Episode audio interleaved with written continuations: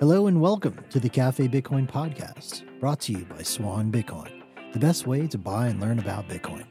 I'm your host, Alex Stanczyk, and we're excited to announce that we're bringing the Cafe Bitcoin conversation from Twitter Spaces to you on this show, the Cafe Bitcoin podcast, Monday through Friday every week. Join us as we speak to guests like Michael Saylor, Lyn Alden, Cory Klippsten, Greg Foss, Tomer Strolight, and many others in the Bitcoin space. Also, be sure to hit that subscribe button. Make sure you get notifications when we launch a new episode. You can join us live on Twitter Spaces Monday through Friday, starting at 7 a.m. Pacific and 10 a.m. Eastern every morning to become part of the conversation yourself. Thanks again. We look forward to bringing you the best Bitcoin content daily here on the Cafe Bitcoin Podcast.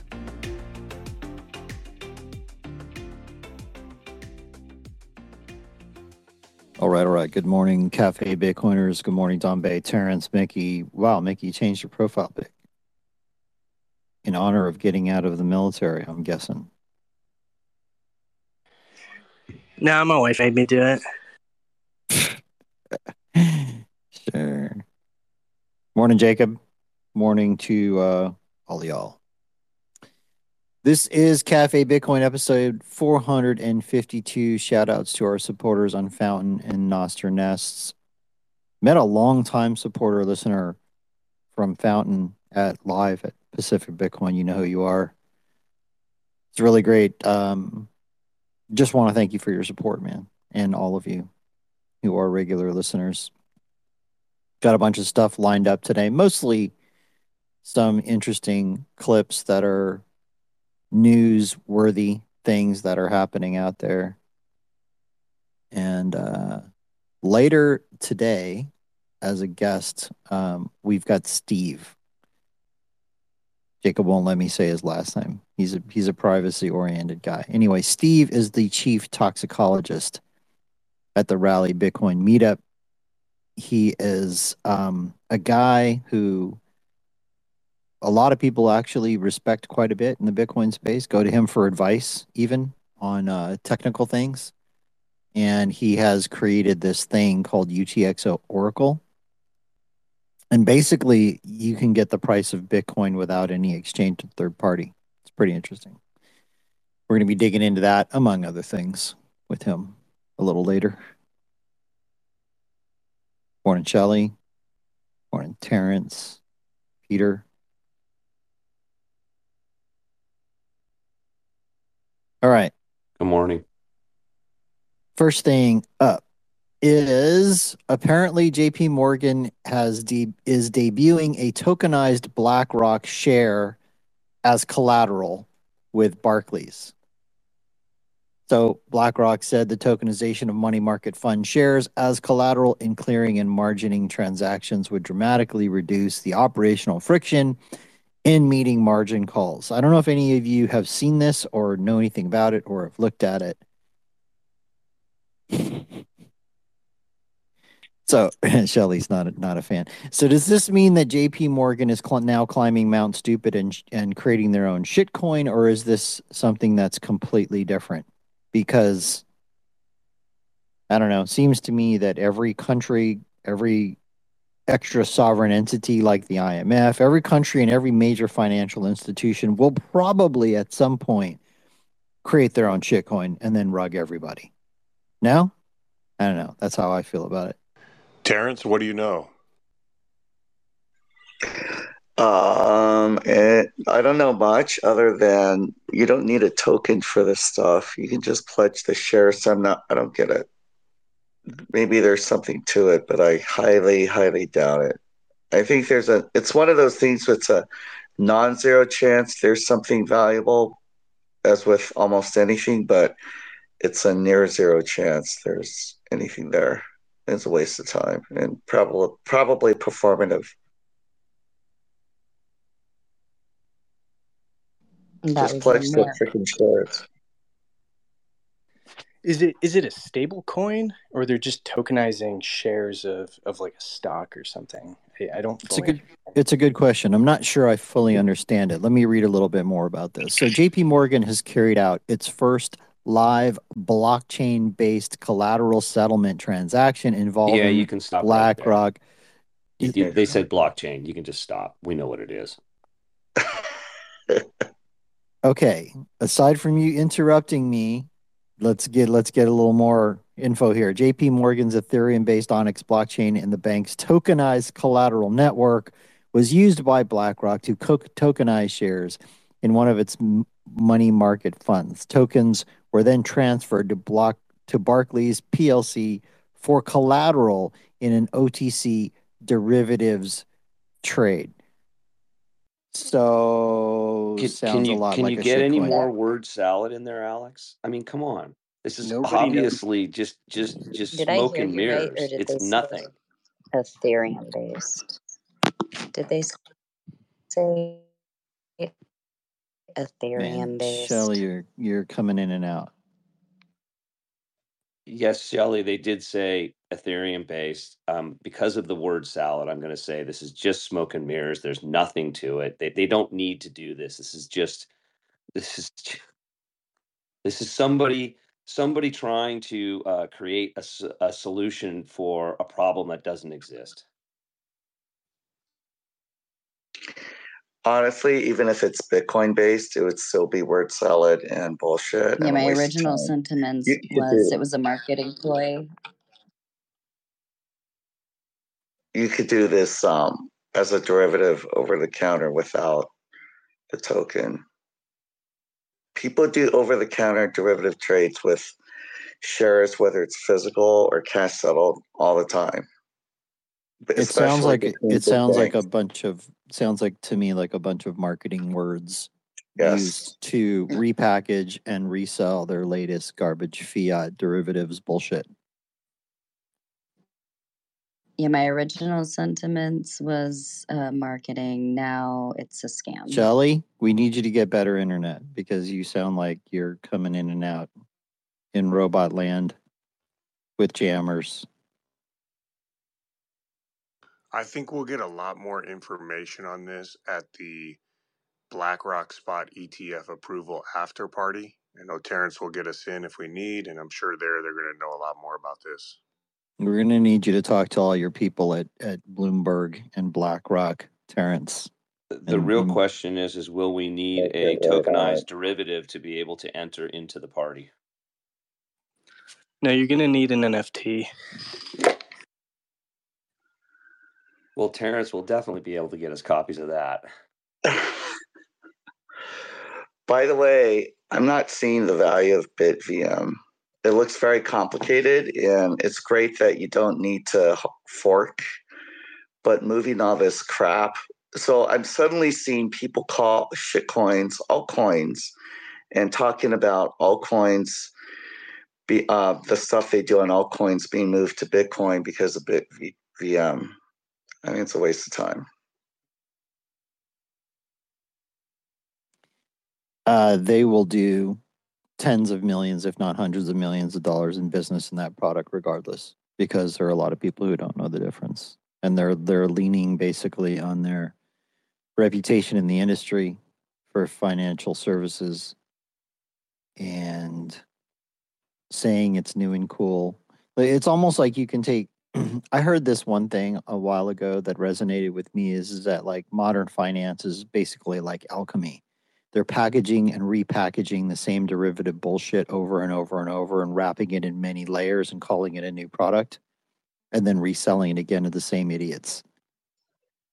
Yeah, most of it is um, highly regarded and highly leveraged, highly complicated. That's how Wall Street makes such um, huge amounts in fees in structured finance um, and structured products. But there is, they're not quite exactly the same. Like, you know, mortgage backed securities are different from CDOs. But yeah, it's kind of like just layers of complexity. Um, yeah, that's what I just said. They, they'll wrap it in a new layer of complexity or a new vehicle or a new structure or a new something or other. But the bottom of, but the at the end of the day, it's a derivative of a derivative of a derivative, right? It's not the underlying asset. They're just conjuring new kind of hand wavy smoke and mirrors. This is the new coolest latest thing. All you need to do is slap the word AI or blockchain or whatever on top of whatever funny thing you just created and resell it to the Mhm. same idiots. Yeah, there there's some logic to that. I mean, like some people, it's it's easier for them to have everything in one product, right? So I'll give you an example. If you want um, limited downside, you're happy to have you, you want return of principal, right? You're investing 10 million, you want your 10 million back after five years, after six months, whatever it is. But you want upside to um, both, let's say, Bitcoin and something else, maybe the price of Ethereum. So you want to pull off this kind of complicated trade. You can do that in a structured note. That would be a simple example. It's cheaper for you to do them separately, but some people want the convenience of having it all in one package. It's Are like, there are there ways that those kind of instruments slash products can default like blow up? Like if if the Yes. if your counterparty blows up or something, does that you know is that a problem? Yes. So the yes, usually they're issued by the bank. So when Lehman was issuing them, they would be problematic, right? Or um, even like a Merrill Lynch, Morgan Stanley, Goldman Sachs when they issue those, because Goldman was basically bailed out by AIG, and all of Wall Street was bailed out. The ones that survived. So at the end of the. So- day, as long as these institutions never fail, then you're good. Or you can do it in a bankruptcy remote entity, such as a special purpose vehicle. Like you could set up a passive trust, and the only thing in the trust are US treasuries, call options on Bitcoin, and call options on something else, maybe put options on Ethereum or something like that. So if you have a passive vehicle and you structure properly, those do not have counterparty real counterparty risk because all you all, the only thing that's in there is are those assets. So structured properly, which is done if they're structured properly like 99.99% of the time, um, there's no real there's no counterparty risk. It's you just have risk to the underlying. That sounds very Wall Streety of you, Terrence. But I'll I'll take your word for it. There's no kind of, yeah, because the the only thing that you have in the in the in the structure, so, so you have a trust, which is just a legal entity, right? And the only thing you have in there is U.S. Treasuries, and let's say a call option on Bitcoin, then you're going to get your principal back to the amount of the U.S. Treasuries. So if you put in um, $100 million in the trust and you buy $100 million of treasuries, you swap out the interest rate on the treasuries for the call option to pay for the call option, then yeah, all you have is principal, US Treasury risk on principal. There's no counterparty risk there unless you think the US is going to default. There's no additional counterparty risk, let's say. And then you have the returns on uh, the upside if Bitcoin goes up because you have a call option instead of interest. All right. So Tomer, good morning. You've had your hand up for a little while. Let's hear from you. Then Dombe, you're in charge. I need to go do something real quick. And just uh, as quickly as I can say about things like BitVM, um, if you, it's it's the ability allegedly to run code on Bitcoin. Running code on Bitcoin doesn't make that code bug proof. It doesn't mean that some counterparty who's liable for what happens if that code executes in a particular way is solvent and can and can pay you. So it, it's it, it's always this um the, the grift or the mistake in thinking that you can bring Bitcoin's magical properties to something that you do inside of Bitcoin is that is that mistake. Like if you take gold and write a contract on a piece of gold, it doesn't make that contract as good as gold. It doesn't make it any better than if it's on paper. It still has all the flaws of people betraying it or there being mistakes in the contract or things of that nature. Uh, so th- there's nothing there's nothing really magical here. Like an open source piece of code, whether it's written into Bitcoin or published on some other place where everyone can verify it because it's been hashed and everyone shares the hash, which is a signature of the file, are one are one and the same thing. And people's desire to cram things into Bitcoin is is like the attempt to write contracts on gold and think that the contracts are better because you wrote them on a piece of gold. They're they're ultimately not. Gold gold doesn't enforce the contract, and Bitcoin doesn't enforce some contract. Like the only contract it enforces is the ownership and transfer and distribution of Bitcoin.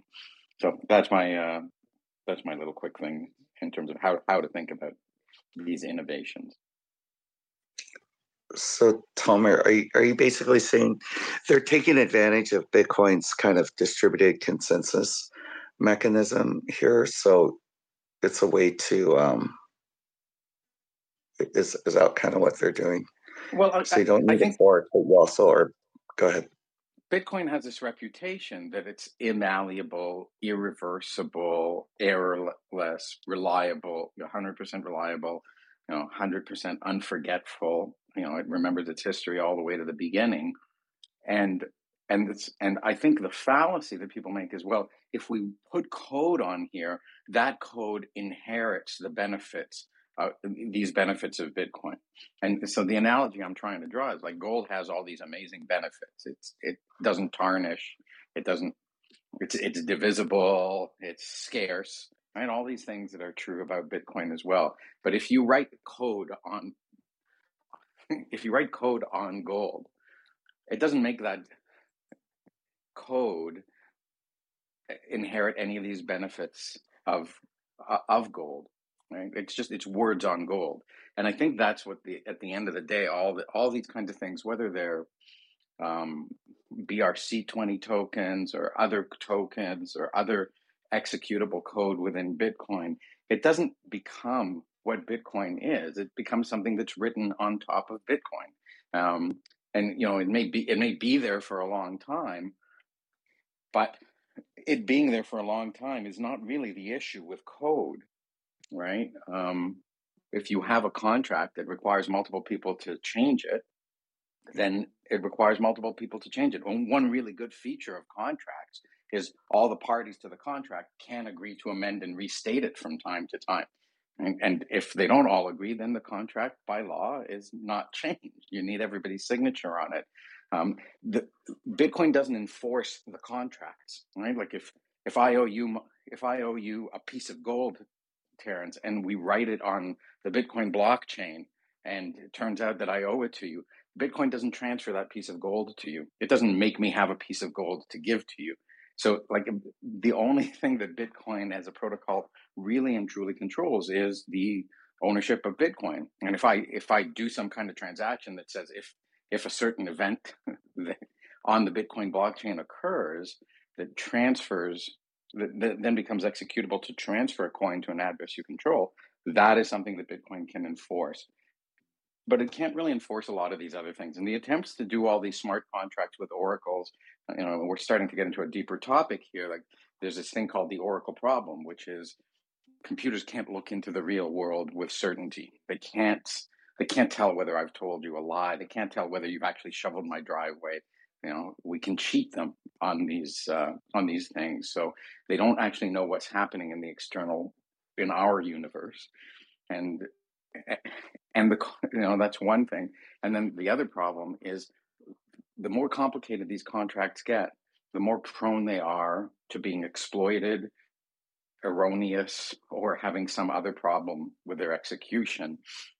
And so you want to keep these things pro- as, as simple as possible.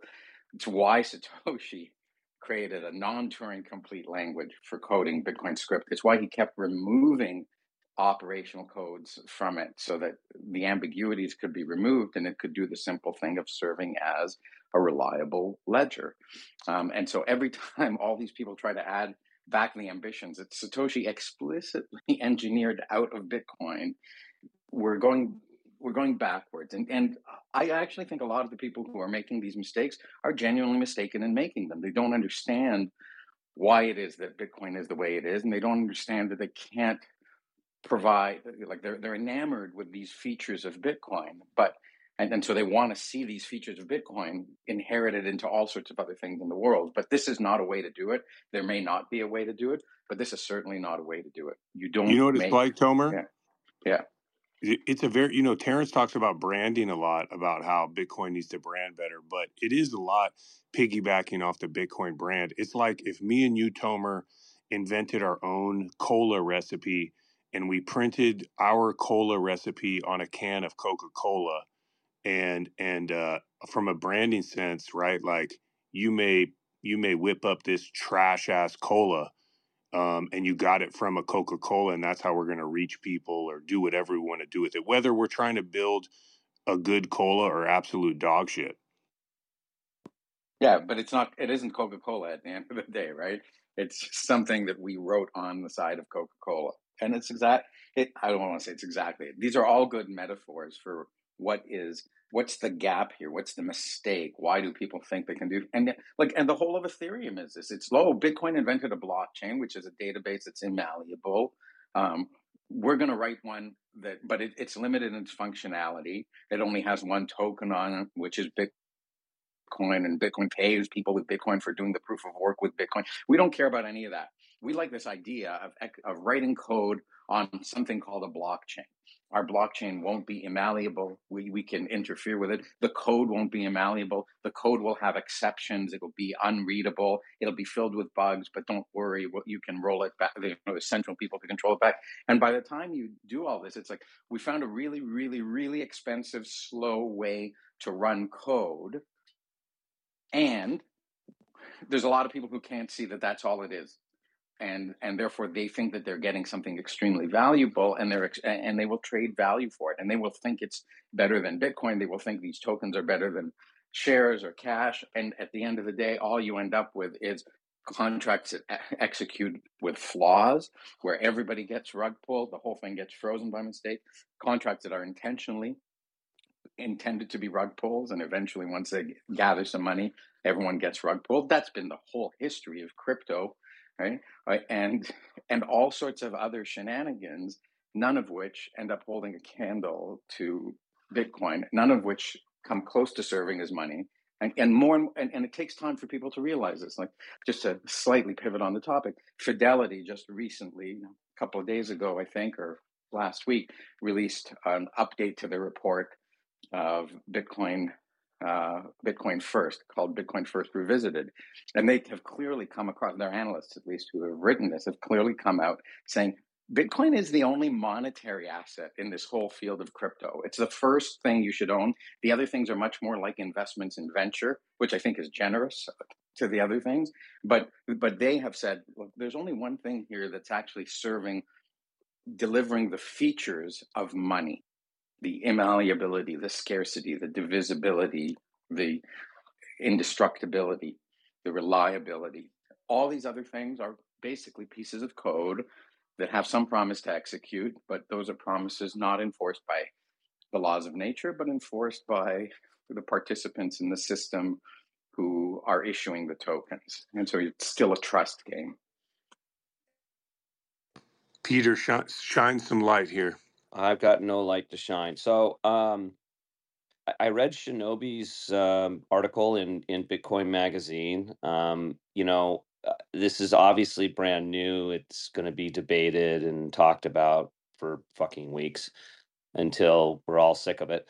Um, but it, it appears to me that this is really intended more for um, side chains, and and I I'm just curious to know, Tomer like what is the difference between a side chain and a layer 2 because it seems like when you were talking about you know the code can have problems and and you know there's there's all these issues that can arise from creating these contracts the first thing i thought of was the was the the the, the pseudo contracts i'm going to say that are made on uh, on lightning for lightning channels um, that utilizes the some of the benefits of of Bitcoin without actually touching the the, the protocol. So I, am curious to know what the difference is between side chains and and layer two and how that works. Well, the def- the distinction I'm going to offer is one that's becoming blurred, unfortunately, because people start mixing the features of side chains into layer twos and, vi- and vice versa. But I, I think when people were talking about um, side chains, they were often talking about things into which you could put Bitcoin and which you could create other tokens on. Whereas with layer twos, they were talking about ways to move Bitcoin around without having to touch the base layer, without having to touch the Bitcoin blockchain. So that was a similarity. But people have kind of broken through, and now people are finding ways to put tokens on layer twos, and and making the argument that within side chains you can also use them as layer twos because you can move Bitcoin on these layer twos and then event uh, on these side chains and eventually settle back. So the distinction is becoming blurred. They're, they they may end up not. You know, the, the notion I think of a side chain ultimately is going to be its format is is in is recorded in a chain. So you take a look at um, uh, I'm forgetting the name of it now, the the Blockstream side chain, um, and Liquid. You take a look at Liquid, and it's structured like a blockchain. There's, a serial number of blocks. One gets issued every minute. You can lock you can lock Bitcoin in it. That's um, that's different from how Lightning works. Lightning isn't based on its own chain. It's a layer two that the protocols look at transactions on the Bitcoin blockchain and declare that there's Lightning based Bitcoin inside of them, and people can tran- transfer them all around until they settle back um, in in that way. Whereas if you want to if you want to move a Bitcoin uh, like a liquid Bitcoin on Liquid, you do so on the Liquid blockchain. If you wanted to move some coin around on uh, on Lightning, you just transmit a message to somebody else on the Lightning network. So I don't know if that's terribly helpful for you, Peter, but I, I do think these two things are two very similar things in terms of how the features that they provide at the end of the day.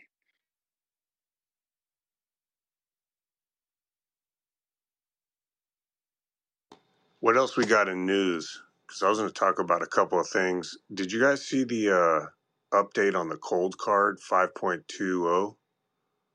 Anyone catch that? I just saw that. Some Did pretty, not see that. Some What's very, new? Um, looks like they have a new seed vault, encrypted multi-seed storage with easy recall. It says. Um, there were a couple other things on there that looked pretty. I'll put physical in the storage, the physical storage solution for one of the keys. I think so. Um, so uh, I'll, I'll post it up there, but it looked pretty looked pretty dense. Cool. There is another uh, item if we're ready to move on from this new technical thing. Um, and that is, it seems like Joe Rogan is coming around to Bitcoin. It's taken him a while, apparently, to start saying this on his show. He's always been pretty neutral when it comes to Bitcoin, and he's had a bunch of Bitcoin guests on. But there's a video, Jacob, if you have this handy, where Joe Rogan is is talking about it, and he says some things that he's never said before. So if you're ready, let's roll it. I mean, the the real fascinating crypto is Bitcoin.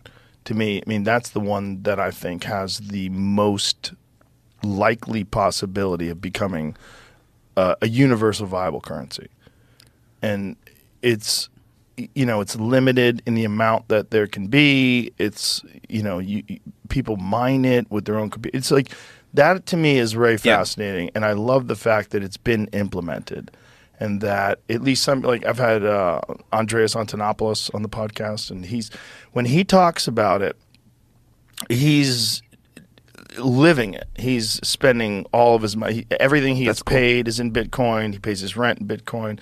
Everything he does is in Bitcoin.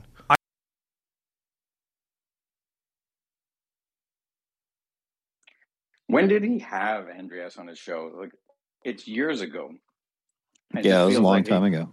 It feels like he took this memory out of out of the freezer and looked at it. And you know, Andreas may still do that, but he's reflecting on the past, and and it's still true. But I'm not sure that we should take this statement to say he's been ex- looking at Bitcoin again. And just he remembered what Andreas said no, I don't think that's what it. I don't. I, I don't. I, I did not. Branding. Yeah, I well, I did not get that from this. So this is the way human beings come to conclusions. Sometimes when we focus on a particular thing, we'll do all the research, get all the data points, and then create an observation or a hypothesis or a conclusion, right? Other times, it's this long frickin' journey with different touch points.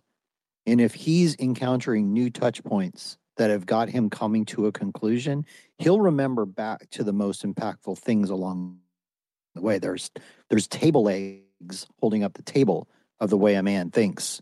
And and I think that is what's happening here. That particular interview with with um, Antonopoulos was back in February 2021.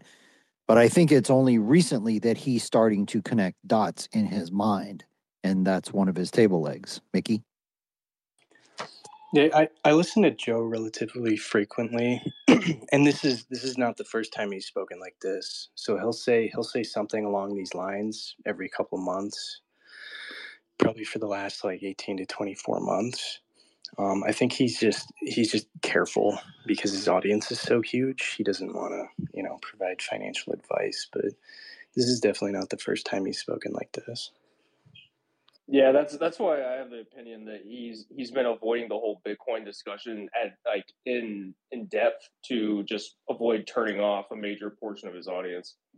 Because if you if you watch like when as he's like progressively like talked about Bitcoin in in the uh, in the affirmative, um, it it tends to follow after like major events of like people coming out and stating that he uh he like he's more uh, like leaning towards the Bitcoin side. I I I, I agree with Mickey. I think it's more just managing his, his branding and not trying to get pinned down as like a, a Bitcoiner or a Bitcoin maximalist.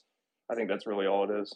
He's got to be careful what he endorses. He, he uh, with Bitcoin got to be careful, but a thing where you chew it, a piece of rubber to make your jaw thicker, that's that's that's legit. So you guys, yeah, that's a fair point. your guys' view is that he's actually a Bitcoiner, maybe.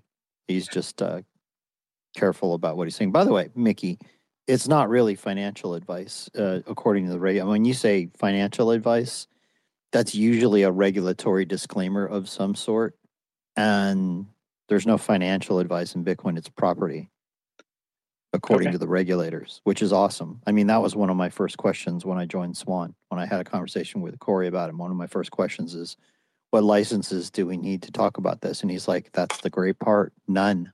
You don't need licenses because it's property. So if it's property, if we have a discussion about it, it's no different than us arguing over which truck is the best. I think fucking, you know, XYZ truck is better than XYZ truck, or I think this particular firearm is better than that particular firearm. It's just some people discussing their opinions about a thing. So bef- before I forget, if you would have played that Rogan clip like maybe a minute or two longer, so he's he's speaking with Sam Altman and he tries to bring up WorldCoin and Joe just completely brushes him off and it's it's pretty hilarious actually. So yeah. So a couple a couple of things. One, um, yesterday we were talking about how um, Bitcoin seems to be closer to the tips of people's tongues lately. Um, it seems to be more relevant. People are are really seeing the effects of um, some of the the issues that Bitcoin provides a solution for. Um, I, I also want to say, when it comes to Joe Rogan, I mean, how much time do you have in the day, right? I mean, the the, the man the man does a lot of stuff. Um, you only have so much time in the day to, you know, uh, appropriate to whatever it is that you're looking at. And we in here spend an inordinate amount of time every day thinking about and living Bitcoin. It's just what we do. And so I think sometimes we get this idea that that's what everybody's doing, and not everybody's doing that, and particularly not a guy like Joe Rogan. It doesn't mean to say that he's not a Bitcoiner. Um, but the other thing is, is that if you look at this slow progression, this is this is what what Bitcoiners do. Bitcoiners do this kind of slow, you know, take things in, think about it, you know, and and kind of chew on things as as Dom was saying, they chew on the rubber to make their their jaw a little stronger. And so we really don't know what's going on in the background with him, whether he's a Bitcoiner or not a Bitcoiner. Um, but I would say that that just my general impression is that he, along with along with many other um, people in our communities and and and many other uh, signals in the society are that um, the, the the solutions that Bitcoin provides um, are coming to the fore because because those problems are coming to the fore. Yeah, it's it's sort of in that same vein. Um, I put it on the nest, but I didn't want to forget to mention it. Is is Forbes actually just came out with a with a Bitcoin only newsletter like yesterday or the day before, and so I, I think I think you're exactly right. Like it, it's on the tip of people's tongues. It's permeating the culture. You know, I think I think everyone's starting to feel it, and and now people are following the incentives. What's interesting with Rogan, and why I'm happy to see just positive mention is is I've personally talked to a handful of you know Rogan fans that, and I don't know if you guys have this ever, where their values are very much aligned with Bitcoin in that lack of trust for the central government, lack of trust for fiat and the big money players. Um, you know, they they have a healthy skepticism of three letter agencies, um, but but they haven't found Bitcoin yet. Um, and there is a subset of that group where you're like, you know, I talk to them and you're like, hey, you you question all these things, but you are kind of not on Bitcoin yet. Like, what's your like? What what's the what's the holdup? What's the opposition? And I think for a lot of them, it's just all the scam stuff that went down. They haven't sorted Bitcoin out from all the other BS fallout. And so, someone like Rogan can help those folks um, if he can really put out some good education and, and good content on that. That'll be huge. I've experienced the same thing talking with buddies that are in the, uh, particularly in like the banking or financial sector, and uh, including Wall Street, and they like they'll have all these positions, and I'll and I'll end up like I'll talk with them for a while, and like you know you sound exactly like a Bitcoiner, you just don't like Bitcoin, and it's not from a position of that you understand Bitcoin and decide not to like it, you just don't want to look into it whatsoever right and that could that could be their their incentives of like the fiat system they're not incentivized to look into it or understand it or whatever but yeah it is an interesting thing don like a lot of people do share and hold a lot of the like i don't know if i want to say that like the ethos but like their their beliefs or their uh their kind of like decision making tree or the way that they go about thinking things is very very similar in particular to the bitcoin community. And I, Mo- this, most this people is... who don't do their own thinking and their own research just all they really do is is listen to a super signaler and adopt their and adopt their memory. Every you yeah. know, there over time over the years there have been super signalers that have basically said negative things about Bitcoin. And people who don't do their own research who who revere those particular super signalers, they just adopt their framework. They're like, "Oh, this person said this, this, and this, therefore Bitcoin bad. They have no idea what it is. Well, and like part of it is also, and this is why for the last couple of years I've been ad nauseum trying to get a lot, like a, as many Bitcoiners as I can to like shift the way that they're talking about the whole Bitcoin topic and not trying to shove it down everybody's throats because every individual that talks about Bitcoin is a representative of like the Bitcoin industry or the Bitcoin community, right? And like that doesn't help with trying with like opening the doors to people um even having the the the willingness or the desire to look into the asset. If they have average individuals that are just spitting in their face and trying to shove down the whole bitcoin topic down their throats. Yeah some people aren't ready to leave the matrix right mike? Yep. Neo wasn't just keep that in mind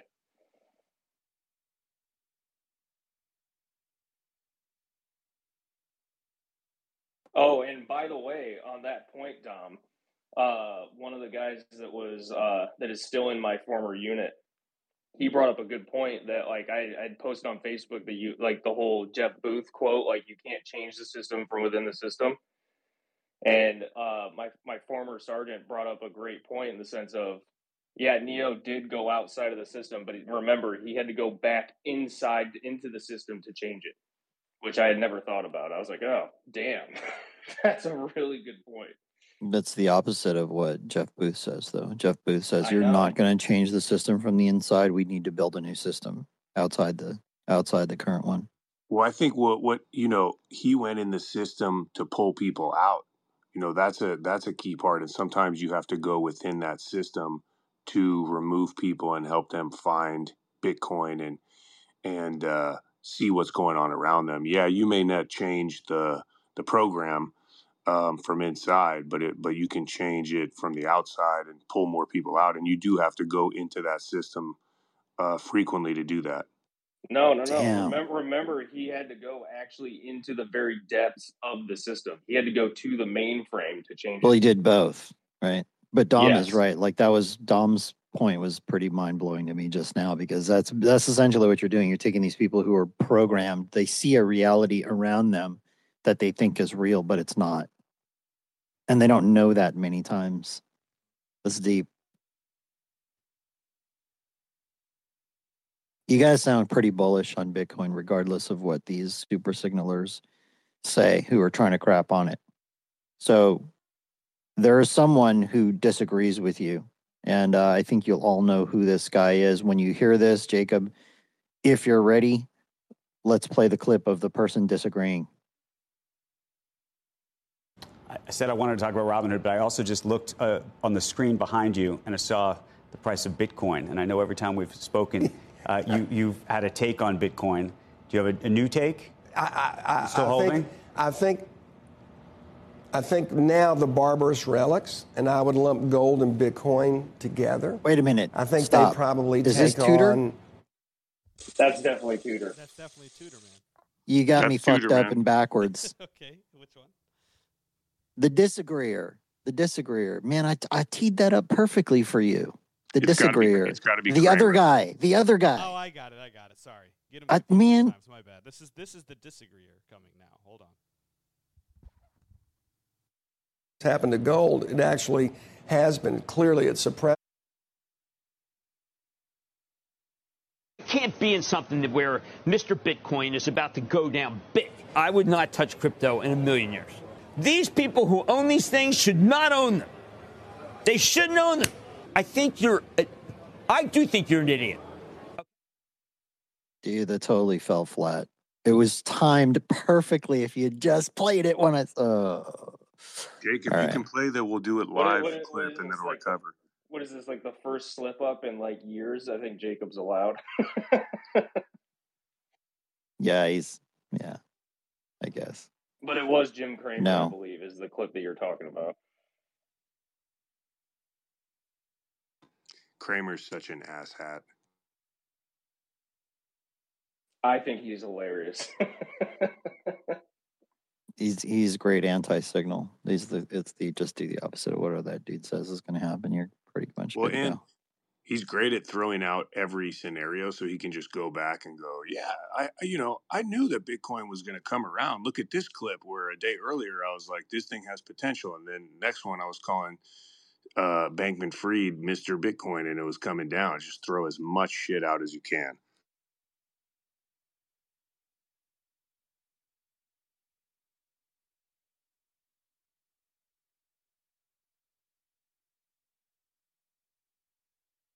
Who was the disagreeer, Alex? Was it Cramer or was it somebody else?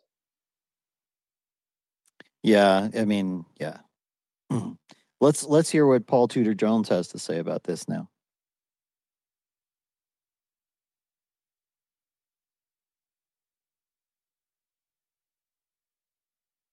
I forgot. Go ahead. I I said I wanted to talk about Robinhood, but I also just looked uh, on the screen behind you and I saw the price of Bitcoin. And I know every time we've spoken, uh, you, you've had a take on Bitcoin. Do you have a, a new take? I, I, I, Still holding? Think, I think. I think now the barbarous relics, and I would lump gold and Bitcoin together. I think they probably take on uh, a larger percentage of your portfolio than historically they would because we're going to go through both a challenging political time here in the United States and we're going to go through we've obviously got a geopolitical situation. So I would I would say But high interest rates were supposed to be the thing that was actually going to be unhelpful to Bitcoin. Well, it, and I think on a relative basis, look what's happened to gold. It actually has been clearly it suppressed it. So you, you know that more likely than not we're going to go into recession. There's some pretty clear-cut recession trades. The easiest are the yield curve gets really steep, term premium goes into the back ends of uh, of debt markets, right, into into 30 year, and 10 year, and seven year paper. Uh, the stock market typically, right before a re- recession, declines about 12%. That's probably going to happen at some point from some level. Uh, and you look at the big shorts in gold, more likely than not, in a recession, the market's typically really long assets like Bitcoin right. and gold. So there's probably a $40 billion worth of buying that has to come in to gold at some point between now and if that recession actually occurs. Um, so, yeah, I, I like Bitcoin and I like gold right here.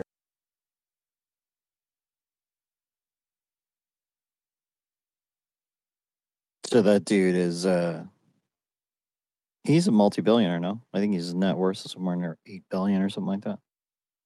Also a, a pretty revered and respected fund manager.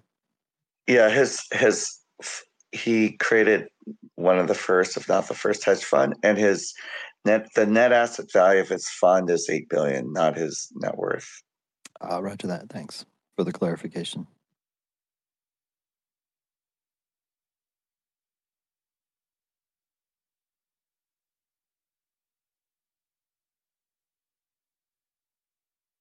All right, we got about 30 ish minutes. I want to welcome Steve up. Steve Simple from Raleigh. Good morning, man. Hey, good morning. Uh, can you guys hear me? Yeah, loud and clear. Cool. All right, so we got about uh, 30 minutes before we're diving in with Steve here in hour two. But Steve, welcome. You're welcome to just jump in on the conversation uh, whenever. A couple of quick things while we got a little bit of a pause here. So, for those of you who are at Pacific Bitcoin, uh, we did a big recap of that on Monday. Uh, a bunch of people shared their stories and what their experiences were there. It was pretty awesome. I'm still pretty pumped up from it.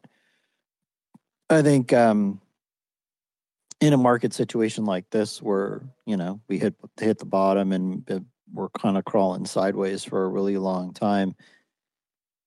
It's weird because I watch, you know, Bitcoiners, at least on Twitter. I'm not talking about outside of Twitter, but at least on Twitter, just start getting after each other, and you know, they, it's almost like they have nothing better to do or talk about or think about, and it's it's a pretty sad thing. However, you know, you you watch what happens at for those who are at PB, man. It was a huge recharging event like it just filled my tanks right up. And uh, so these things are really good to go to. You can, um, if you want to, you can do what is it called, early bird or something like that, Jacob. I think the tickets are refundable through the end of February. If you go buy them now, and it's at the, the steepest discount possible. So if you missed it and you had FOMO and you want to go to the next one, we're doing it again next year. Same place, roughly the same time. We're doing it live. And no additional discounts because this is as cheap as the tickets will get. Yeah, that's what I said, right? This is uh these early bird tickets are as there you will not find a a cheaper discount moving forward. Promo code Terrence Bloomberg. No, no, no. There's no promo code. No one has promo codes. Just Gucci, G U C C I. I was trying say. No promo codes. No one has promo codes for this. Promo code New York Racquetballer Terrence Bloomberg at Terrence.com. Oh, God. Promo code Gucci, G U C C I, all caps. Promo code Terrence.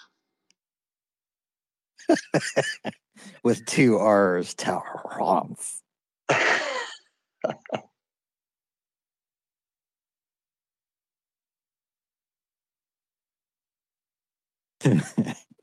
Steve's like, what did I step into here? The other Terrence is coming up on stage with one R. I couldn't hear Steve before, but you said uh, Alex Steves from uh, Raleigh. Yeah, he is the chief toxicologist at the Raleigh Bitcoin meetup. And kind of the leadership torch was passed to him by Jameson Lopp, actually. So he is an extremely trusted dude. Steve, I was going to just check in on what the latest is in North Carolina. I know there was a lot of stuff swirling. I don't know if you have any uh, insight on that. Uh, hey, can you hear me now? Yeah, I can hear you fine.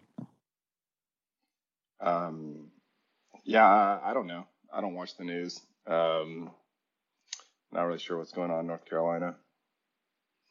I was But I uh, was referring to like the blockchain initiatives there and some of the stuff they were trying to work through the government. Um, those those items. yeah, we have a couple of uh, people in our meetup who are interested in government stuff.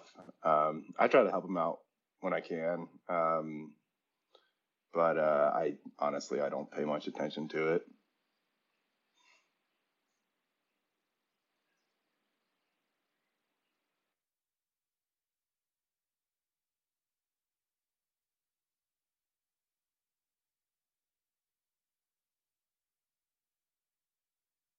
All right, then I guess we can all go home.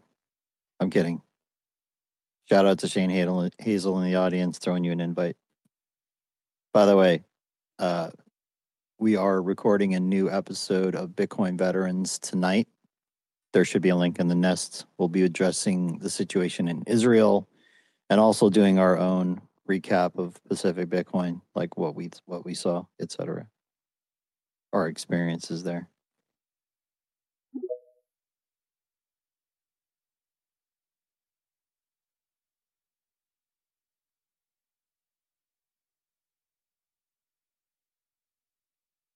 Did you guys see? Um, I don't know if you noticed this, but Elon tweeted this out the other day.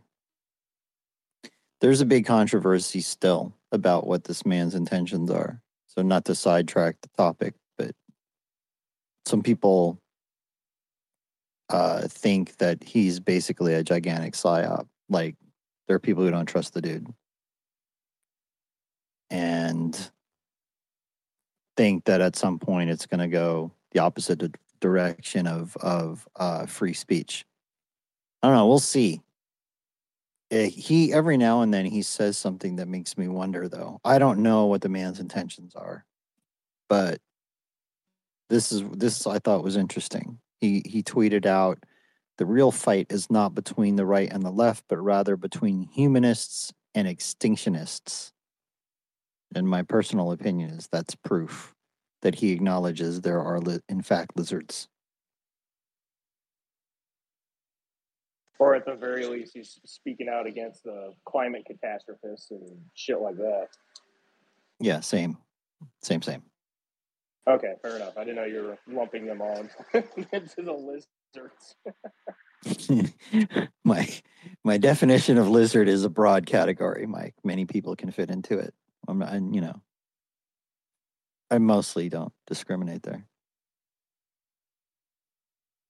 T- Terrence with one R. Good morning. Good morning, guys. How you all doing? Fantastic.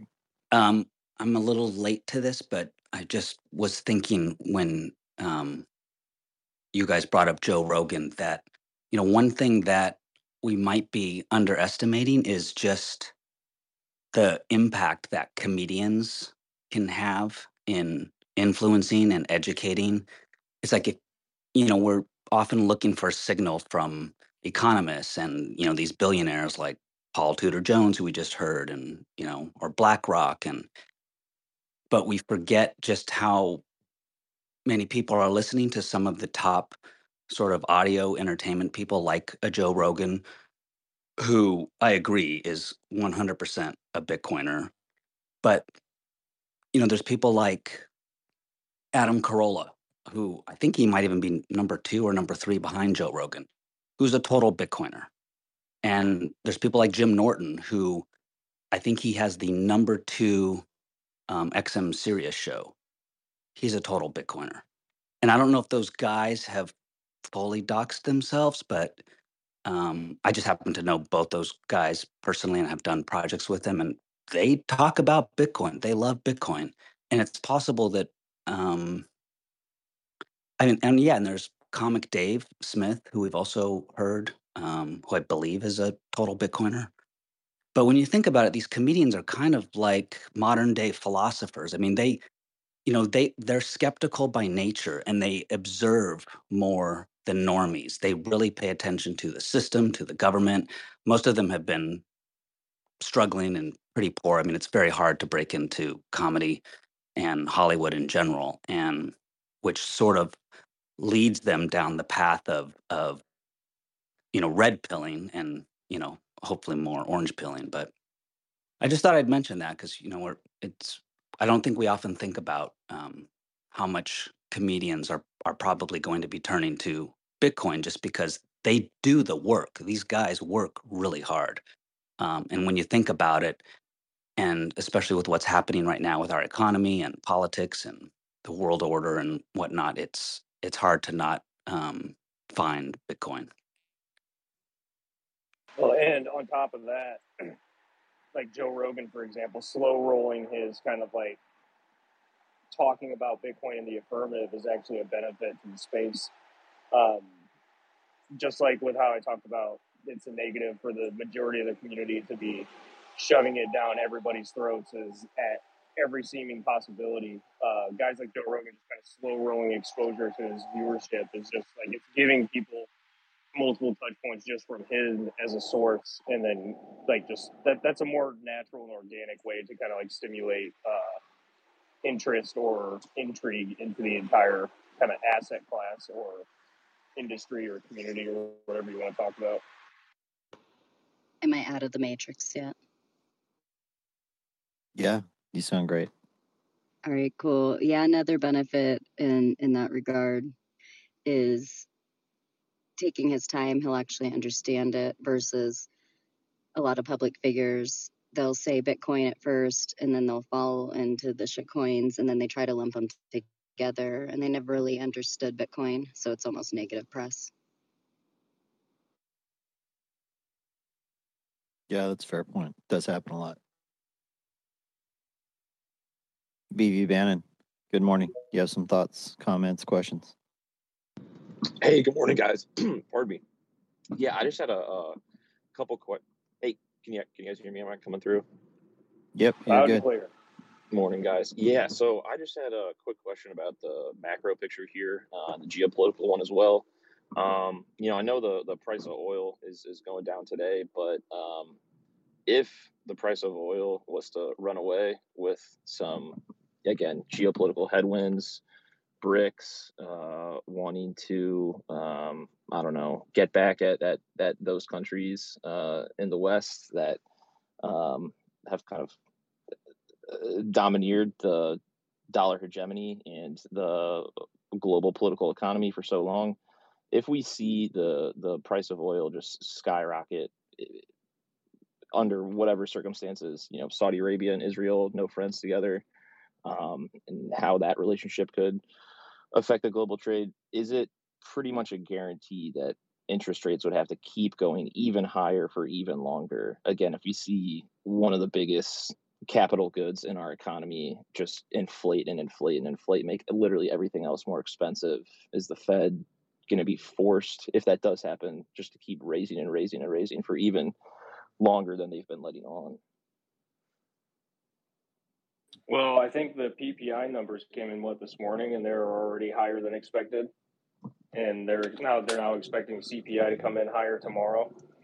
And, and that's before like all the oil going up getting priced in. And i would i would think that maybe like even if it goes even if interest rates go up marginally higher i think it's going to be higher for longer for sure Gotcha. Gotcha. Yeah, I mean, what? How how else are you going to be able to you know take demand out of the economy and and force people to to pull their money out and save and save to hopefully deflate prices? But things never seem to go the way central bankers want uh, and central planners want. So yeah, even in that hypothetical scenario, I don't think things go too well.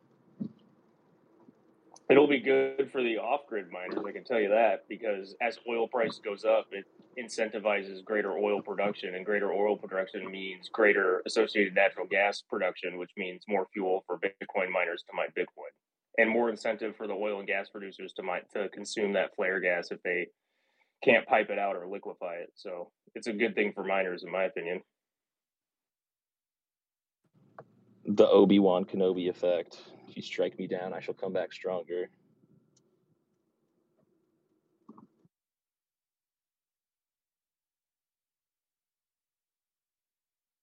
I think uh, there's going to be quite a bit of geopolitical rearranging going on with this after this situation with Israel. So we'll be talking about that tonight a little bit on uh, Bitcoin veterans, and I'm sure there's going to be a lot of uh, analysis coming out on how this affects everything over the next couple of weeks. Surfer Jim, good morning. Hey, good morning, guys. Always an interesting conversation. I don't need to uh, backtrack here, but I, I came up just to comment on the guys like Joe Rogan and other um, popular people out there slowly recognizing Bitcoin. Um, I, I feel like you, you, take a guy like Michael Saylor, who's got a lot of skin in the game, in the fiat game uh, and the Bitcoin game, and he's very definitive about his position on Bitcoin because he's done the homework. And maybe these guys are still working through it and don't know what you know what we know or, or don't see what we see. And my my gut is that they're not all the way there because they don't use the solution of Bitcoin in more of their discussions. Uh, in my opinion, so much of what's wrong with this world is a result of the broken money, including the war on the other side of the world right now, the two wars. And many of these commentators talk about solutions and problems and rarely discuss fixing the money. And I think when you're fully orange pilled in Bitcoin, that's going to always pop into your head. So a guy like Joe Rogan may maybe taking his time with his audience if he is actually being calculating in this way.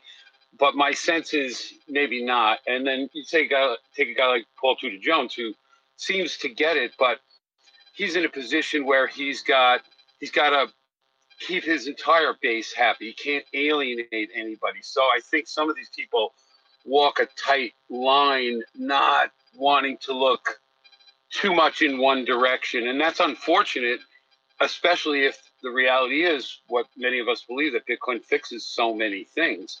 It's unfortunate that they don't make a stronger commitment or that they haven't fully gotten there yet. I, I suspect that when some of these people do, take a guy like Tom Woods, a libertarian guy, he talks about it a lot on his podcast, but it doesn't come out as strongly as I would or some of the people here would necessarily. So I think we'll see that they're fully orange pilled when they then they use the you know the solution of Bitcoin in regular regularly in their conversations with people uh, once they see the connection. I, I, believe as many of us see it. So uh, I'm going to jump down. I just wanted to say that, throw that into the mix for conversation if it's helpful. And you know we all got our opinions, but uh, we're on our way, folks. People are getting it. Bitcoin is on the tips of a lot of people's tongues more than it ever was, and the education's getting out there thanks to you know the Swan team, Pacific Bitcoin all the people that make podcasts this every day. People are learning. It's happening. We're we're at the beginning. We're still early, folks. So let's uh, let's not let up. We got to keep these people informed and get them over that hump so that they see what we see. Thank you very much.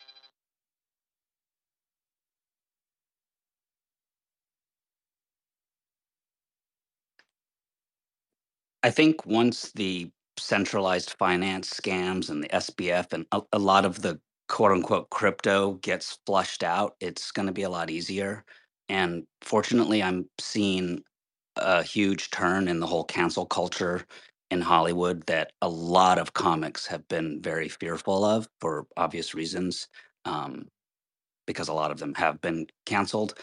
And we were in this period, as you all know, where comics just couldn't be funny, and it, you know they they couldn't observe anything without being canceled. So uh, uh, you know, just like you just said, Surfer Jim, I, I, I think that's where we're going, and I do believe comics are going to start coming out and and exposing just the clown world that we're in, and it's going to help normal people see that because a lot of them just don't relate to or even listen to Wall Street or CNBC or Jim Cramer. They, a lot of those people don't pay attention.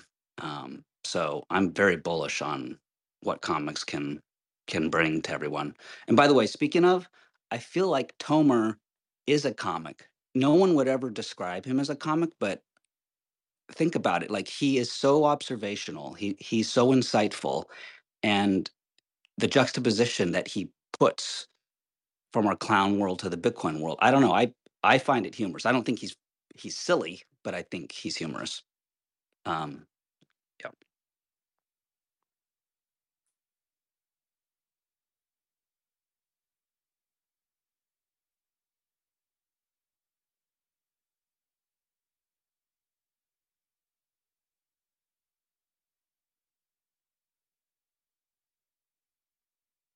Anybody can jump in here. I'm uh, I'm actually multitasking right now, so talk about whatever you want. I just want to say, as a UTXO Oracle contributor, that it's obviously the future Why? because now you don't have to rely on fiat source. Go ahead, Steve. No, I was just wondering who that was. Yes, JC, um, big time contributor to UTXO Oracle. I really um, thank you for your service. Yeah, it's amazing what you did there. Thank you. I changed a typo, but now I'm on the GitHub. So it's super legit.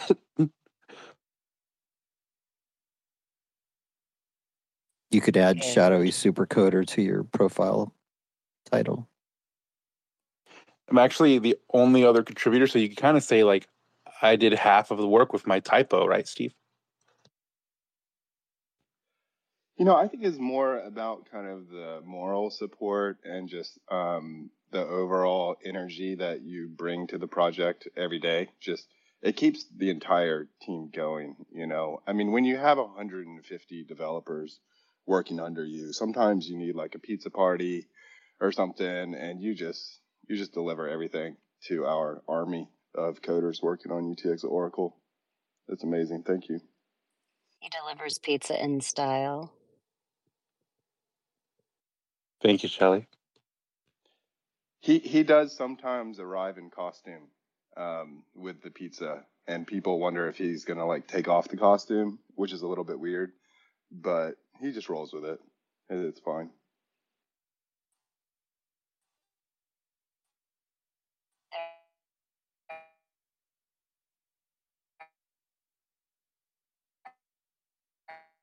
You're back in the matrix, Shelly. Many people more more bullish than JC. He drives an orange car. Oh, I feel like I just got complimented, but you couldn't hear because of the Matrix. That sucks. Does he drink tequila old fashions though? That's the question because that's an orange drink.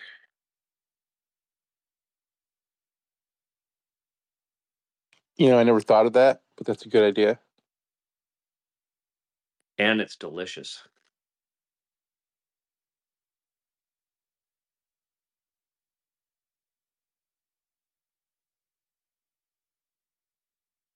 But I mean, we have we have Steve here, so I would want to. I do want to hear more about UTXO Oracle.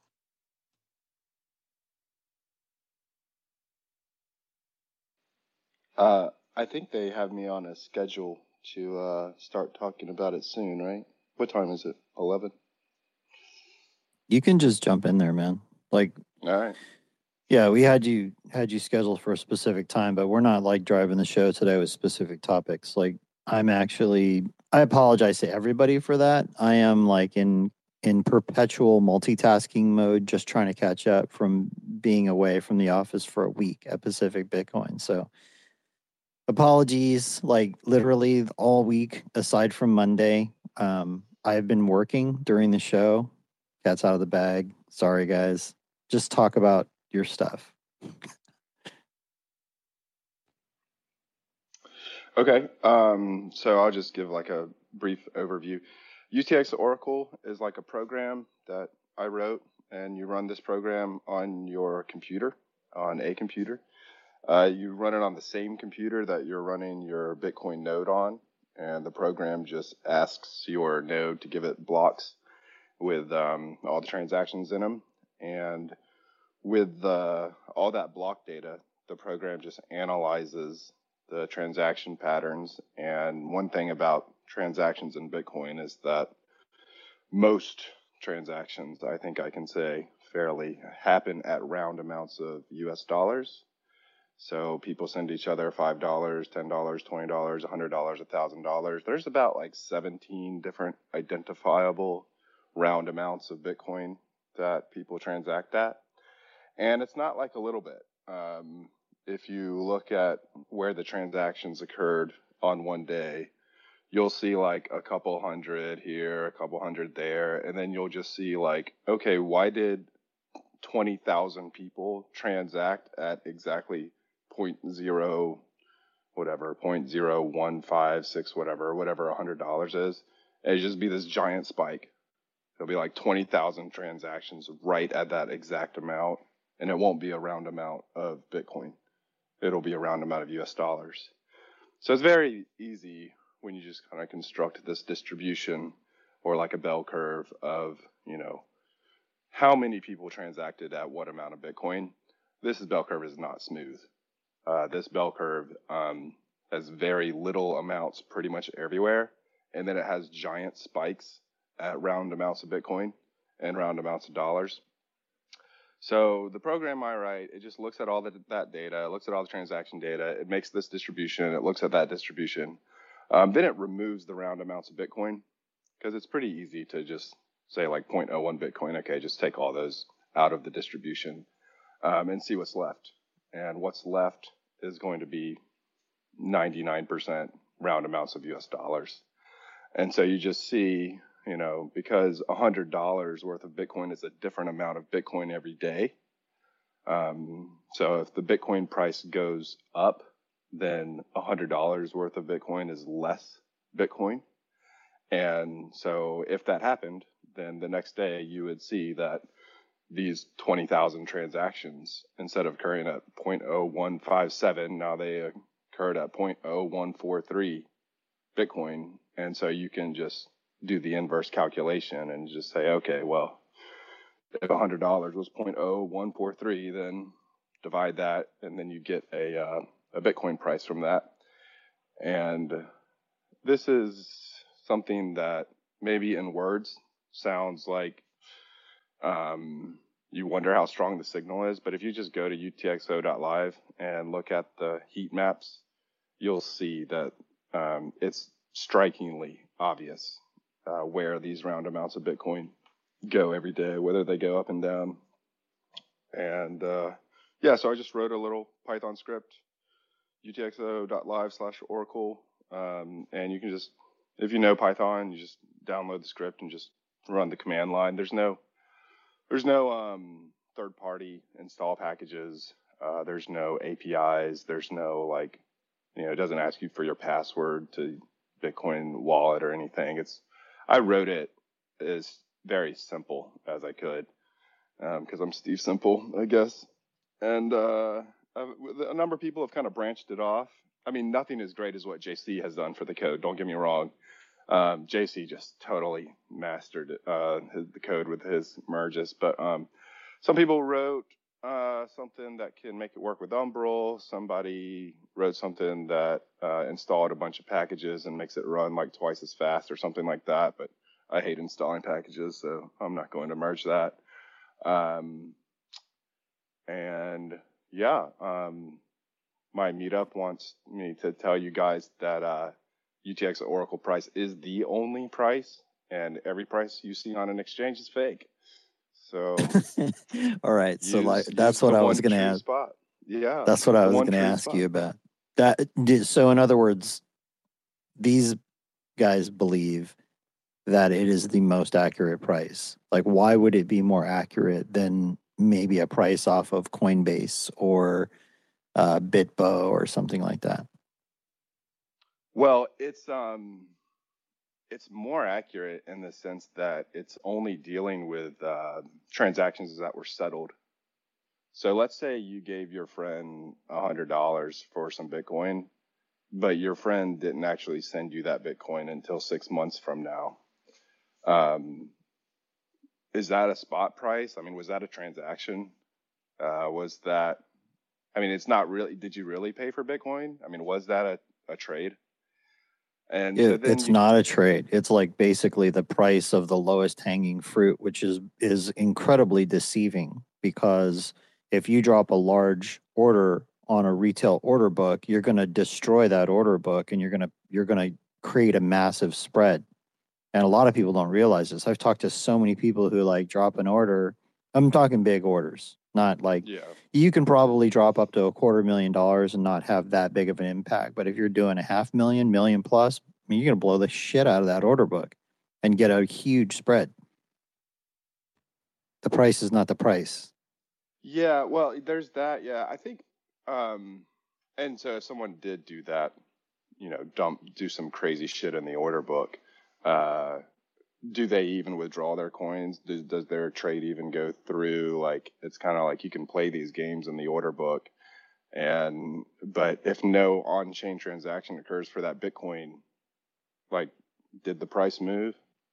I mean, a real, a real Mm. interesting, a real interesting thing is would be, um, well, let me go ahead and explain the benefits of an exchange. So, the benefits of the exchange is you have all of these, you have all this liquidity, right? I mean, it's the it's the one place everyone goes to trade, and you have a sense of price discovery there because you have like a ton of people, um, but people don't withdraw their Bitcoin after they trade, do they? Uh, Coinbase doesn't even let you withdraw for a week. I, I don't think most exchanges do. I think maybe Strike does. Um, but let's say that like uh, you know there were absolutely no um, transactions on chain one day. Let's say all the blocks were filled up with a bunch of like wizard JPEG ordinal stuff, and there was not anybody that traded for Bitcoin for dollars one day. Was there a Bitcoin price that day? I think that's a good question. Mm. So the Oracle would say that there was no Bitcoin price because no one traded dollar for Bitcoin that day. Some people might have M- got meaning meaning it never actually moved on chain to a different address. right, exactly. I mean, I know it's a little philosophical, but I mean, the, I think it's a valid point because what is a trade? I mean, doesn't trade mean I get something, you get something? I mean, it, if you just give somebody money for an IOU, okay, well, that's the spot price of an IOU, but that's not the spot, spot price of like a Bitcoin trade. A Bitcoin trade means that Bitcoin transferred ownership, and tr- Bitcoin only transfers ownership if there's an on-chain transaction. So Yeah, you know um, what? I agree with that philosophically, but from a practical perspective, I think the vast majority of humans don't think about it that way and Yeah, probably won't uh into the future. Like they're gonna they're gonna think about things I, it, like you know the reason these exchanges operate the way they do and the reason that stock markets operate the way they do and the reason why otc and um, whatever markets operate the way they do is because large financial institutions have figured out that they can get away with it and people are too Well- stupid to know the difference in many cases or they don't care I just want to say real quick, you know, if the people decide that their prices, uh, their they influence their price based on what it is on an exchange, well, then you're going to ultimately see that on UTXO Oracle, the real price, of course, because that's going to reflect what people yeah actually do. eventually right if assuming in this case within- assuming it within a moves day. from assuming it moves from from one address to another which is what me and steve were just talking about there I mean, I mean, there's not going to be no Bitcoin transactions. There's Bitcoin transactions all the time, and it moves at the price of of Bitcoin. or does it? I mean, I charge people in like, you know, round numbers of sats. So when I'm charging people, I mean, obviously it's you know, it's like a ballpark of what the relative value is, but you know, I would prefer to denominate in terms of sats rather than dollars. Not everyone's there yet, though.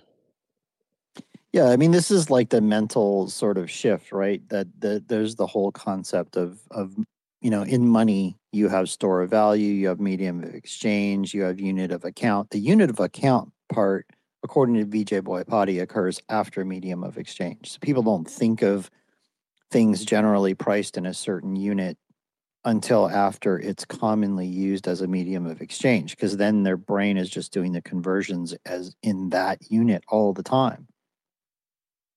So we got a little ways to go there, probably. From a One, from a civilization standpoint, individually, everyone kind of gets there on their own accord, right? One by one. Yeah, um, I, if I can jump in here, the uh, one interesting thing about that is if you look at um, what people transact in, it used to be round amounts of Bitcoin. It used to be the round amounts of Bitcoin were um, the only thing, and then in like 2013, you started to see people transact in round amounts of dollars, uh, but it was much less than round amounts of Bitcoin.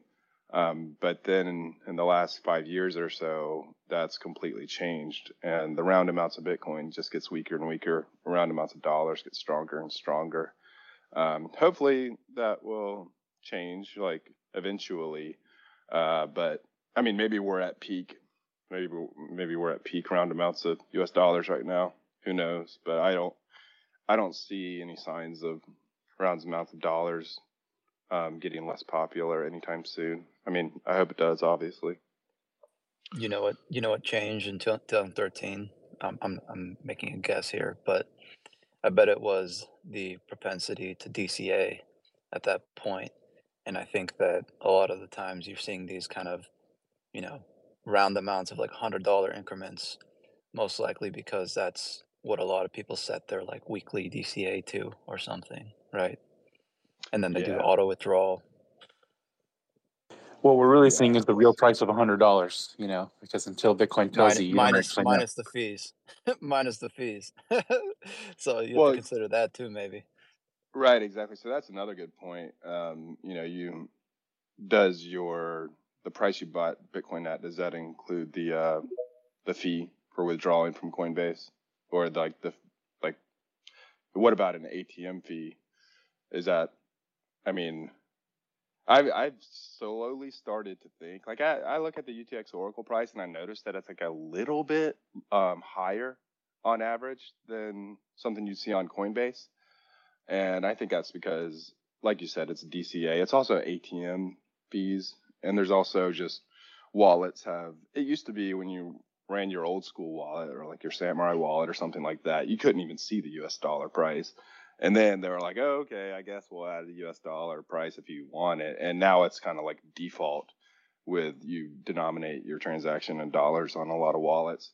So all that's contributed to uh, round amounts of dollars. Um, but I've started to think more about, well, I mean, you can't say that the price is the price without the fees. I mean, does that really make sense? I mean, it, shouldn't you consider the price that you bought Bitcoin at the fee included? I mean, isn't that part of the price? So I, I No, not necessarily. I mean, What if Swan. there If you is buy, if there is if no you buy, if you buy Bitcoin on Swan, we send it to you and we pay the fee. So it depends, I guess. Oh, I I'm think well, I think yeah, it means okay. the exchange fees rather than Yeah. the on-chain fees. Yeah. Yeah. Well, maybe The so. spread I, the I don't. spread and the exchange fees. Oh, well, spreads are a lot of people don't understand spreads and how they're arrived at. And it's like spreads are a tricky thing, man. They're highly affected by liquidity and uh, really events in the marketplace. I don't know if you guys noticed, but when there's when there's really weird events going on in the Bitcoin ecosystem, spreads blow out. That's representing risk. People are either pulling liquidity or they're not sure what the hell's going on. People get nervous. You know, even in the OTC markets, the spreads blow out when there's when there's a lot of perceived risk.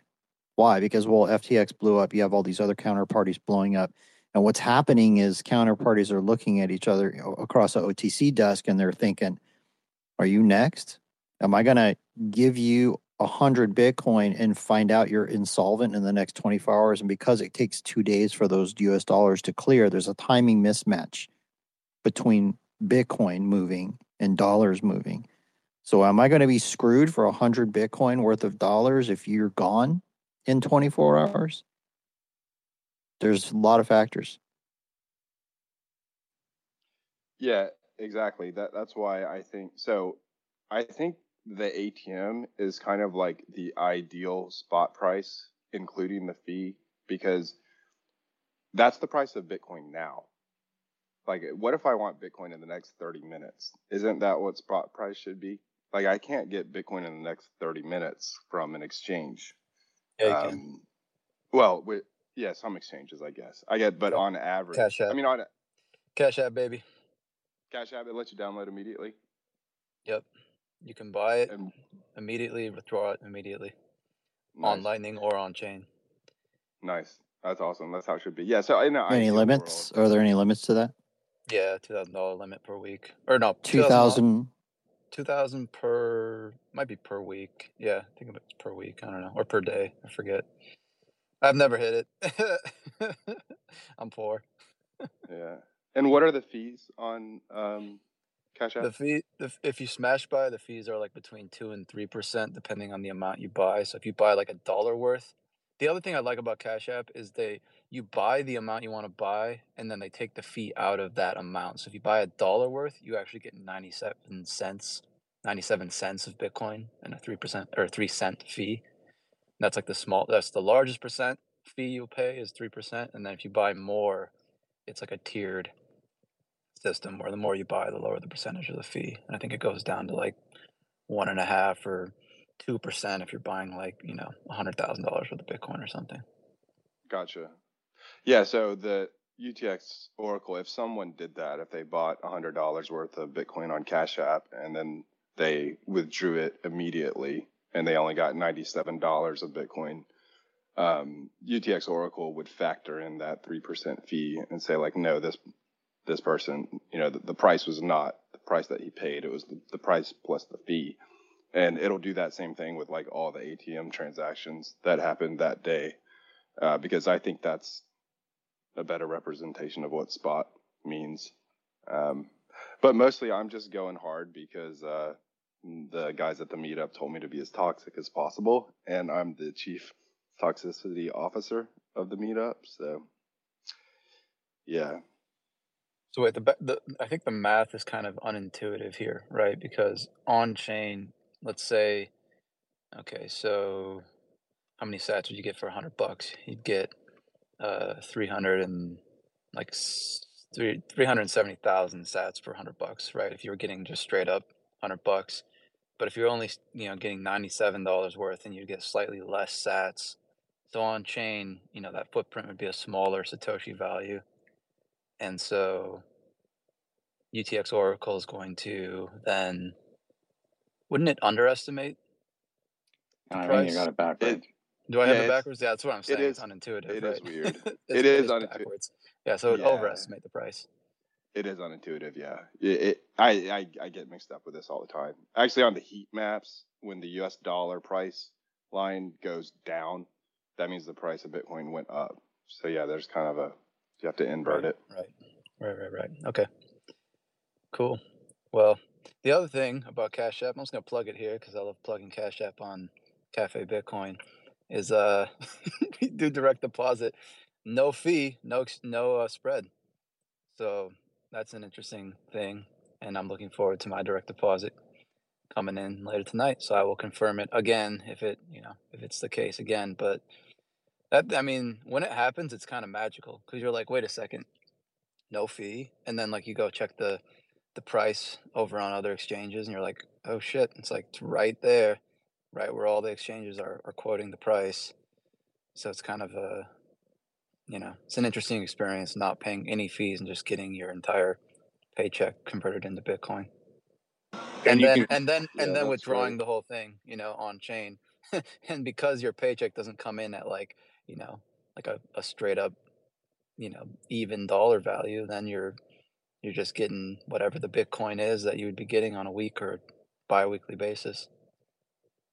And you can customize your debit card. So if you go to a place and ask if they accept Bitcoin and they say no, you can write something on there like you love Bitcoin and they have to swipe that and then read it and then do that.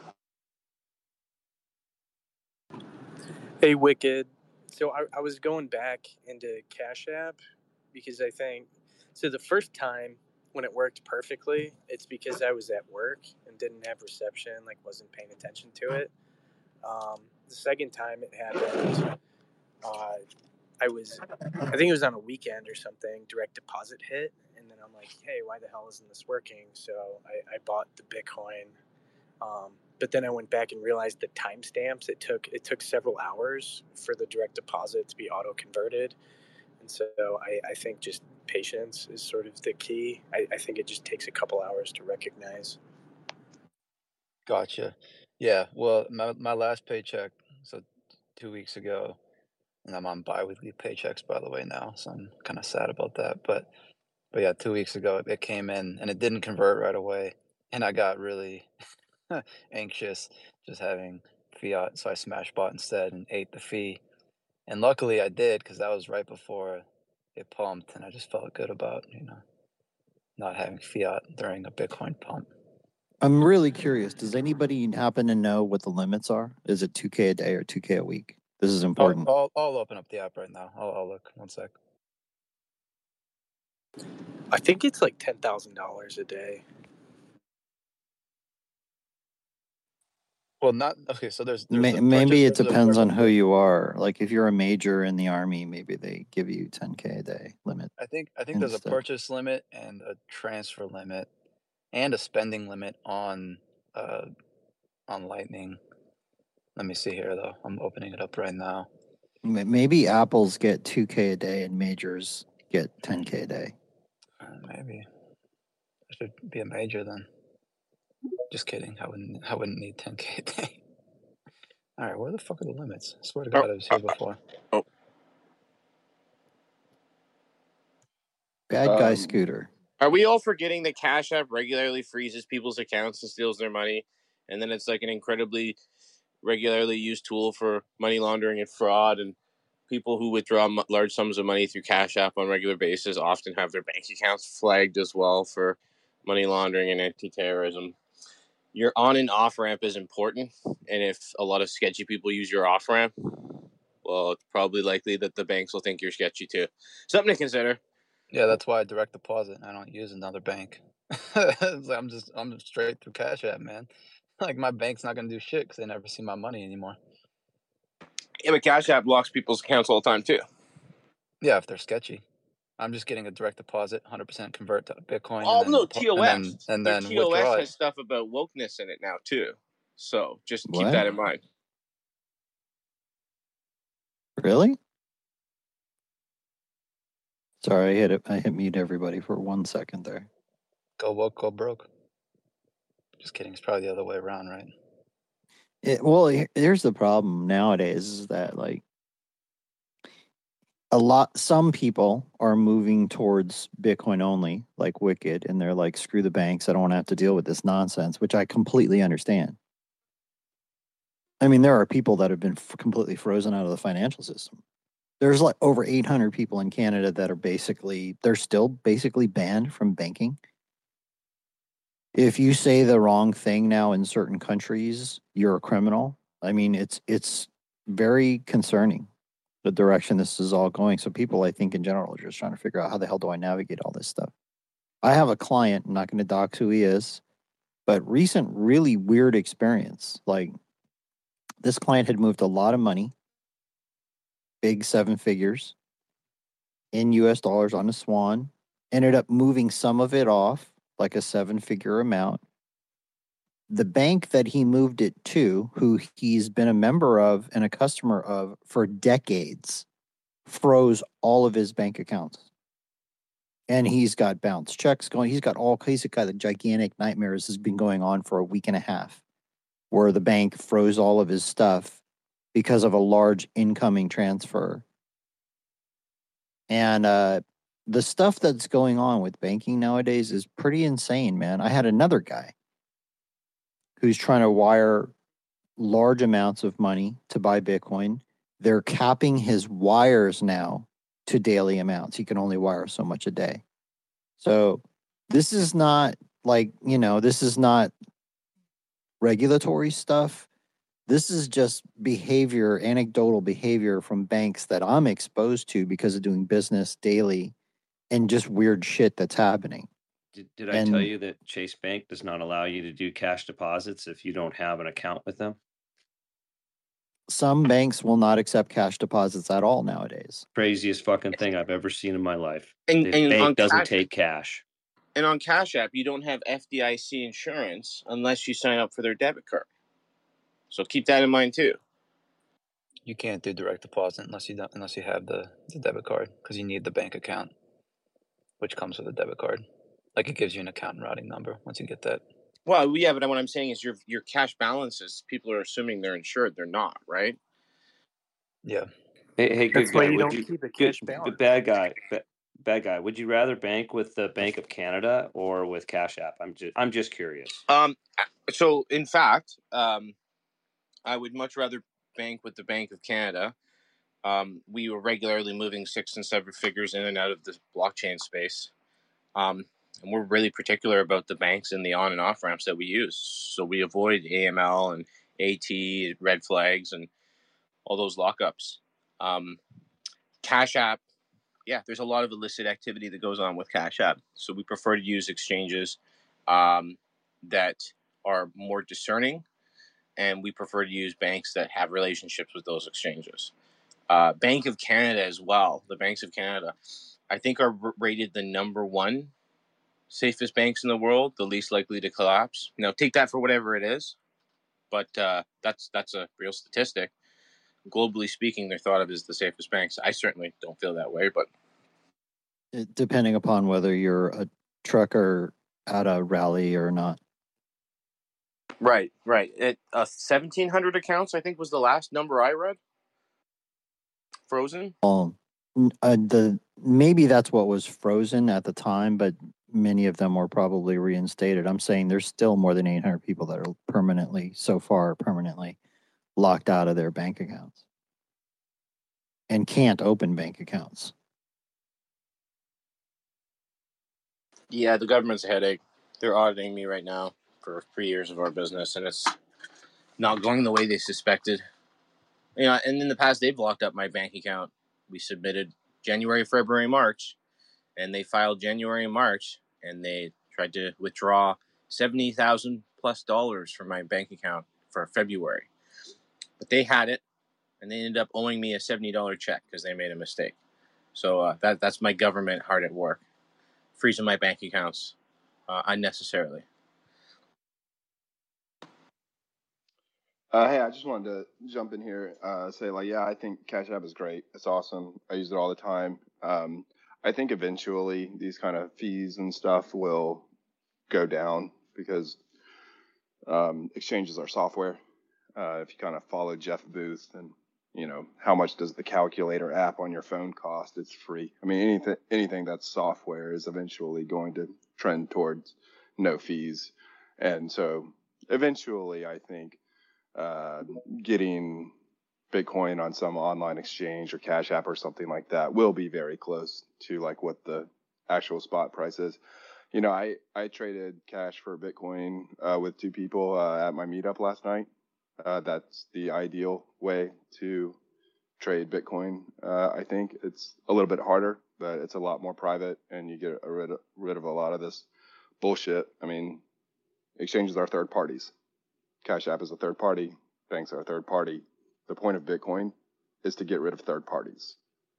Um, so be as peer to peer as possible. That's that's the whole point of this thing, is to be as peer to peer as possible, and just ignore the banks. Hey, hey, Steve, how does that affect Yeah. the, the price model that you have, the the peer to peer exchanges? So if they're exchanging in a round amount of, of dollars, it'll be the same. So like if if someone gives you a hundred dollar bills for cash and you give them a hundred dollars in Bitcoin on chain, then that shows up and it's just another data point in the model. So So I don't I don't use exchange data at all. If all ex- exchanges disappeared tomorrow, the UTXO Oracle would still be there, and it would pro. I mean, so I think the exchanges are super important for price discovery because you have these order books, you have a lot of uh, um, people trying to buy and sell, and that that does ultimately set the price. And then people that use their wallets, like if you're trading at your local meetup using Muun Wallet or, or some kind of wallet, that wallet is probably making an API call to an exchange to get a price. And then so that is what the price that ultimately shows up in UTXO Oracle. So it is it all it is all kind of related. I, I don't think exchanges are going to go away. But let's say Coinbase was down or, or somebody was down. If people figured out a way to trade at a price in person or just ATMs or something, all of that would show up on chain. So the Oracle would still find it. So, is there, this is just a thought, a suggestion for you to consider. Is there a way to take the latest price that UTXO Oracle thinks the price is and post that as a number on the front page? The reason why I say that um, is, is that it is my opinion that not many people are going to come to this thing. If what you're trying to do is get more people to look at it, not many people are going to come to it they'll look at it once. They'll never come back to it. Like they'll look at this thing and the- they'll be like, that is incredibly fascinating. Wow, mind blown. And then they'll never come back to the page. If you want to have a, a thing that people come back to to reference the price, you got to have a, a, a, a real time, as real time as possible number in US dollars right there, front and center. Um, because I will tell you, like, people are constantly I, checking, uh, like, Can I just ask, like, what type of person are you talking about? Well, every single client at Swan. Okay, I'm fine with that.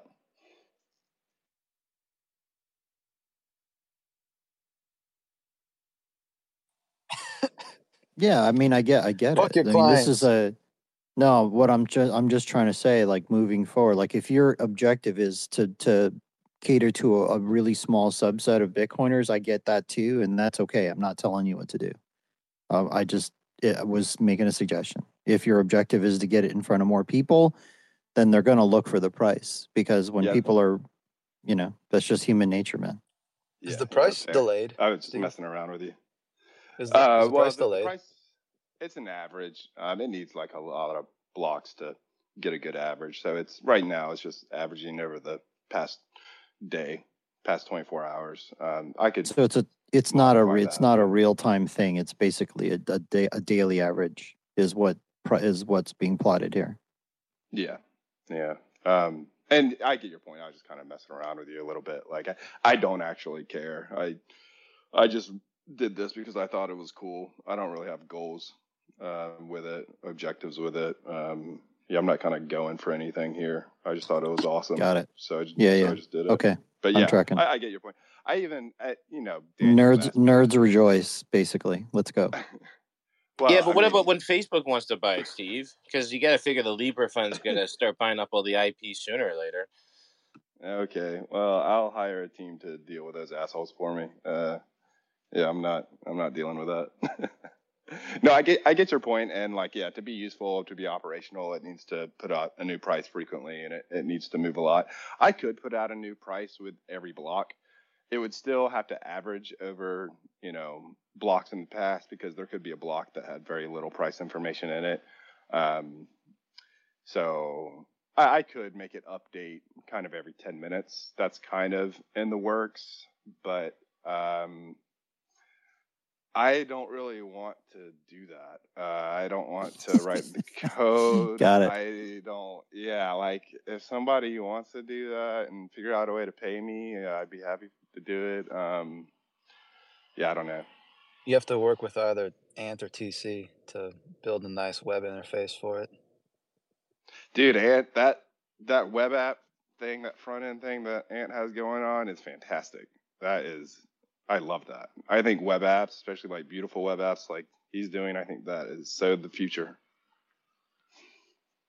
Yep. Time time chain stats is Ants, and then time chain calendar is TC's for anyone listening. They're pretty fucking awesome Bitcoin websites.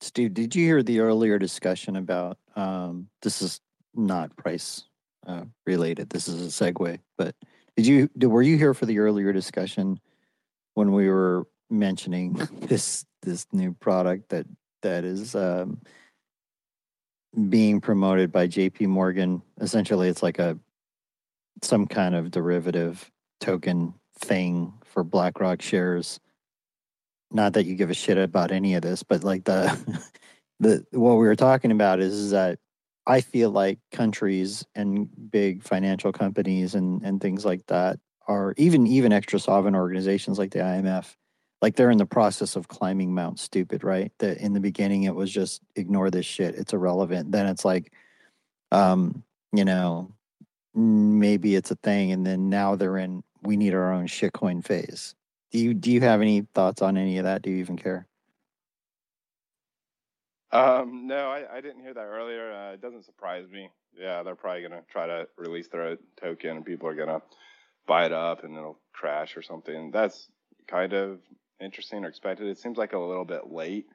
I ha- kind of have a minority, unpopular opinion in Bitcoin that Bitcoin is not for companies. Uh, Bitcoin is for people.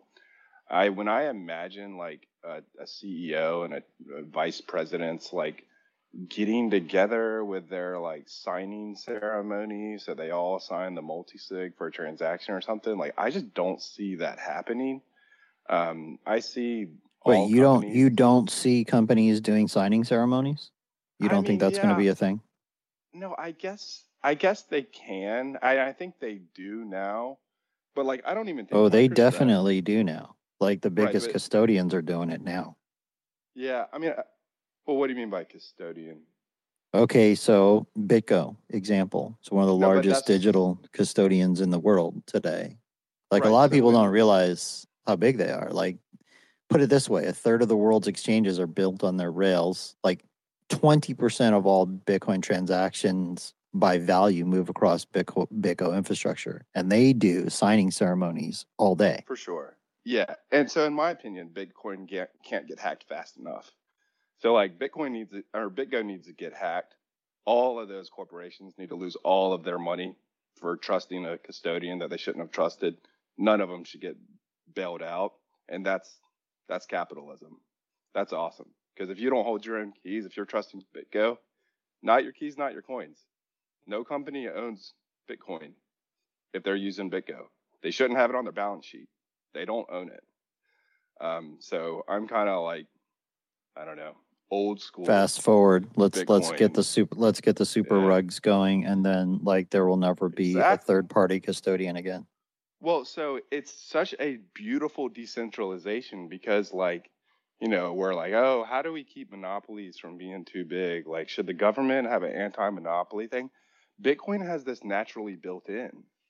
Like, if you're so big that you can't hold your own keys, you know, people hold their own keys. Companies don't hold their own keys generally, right?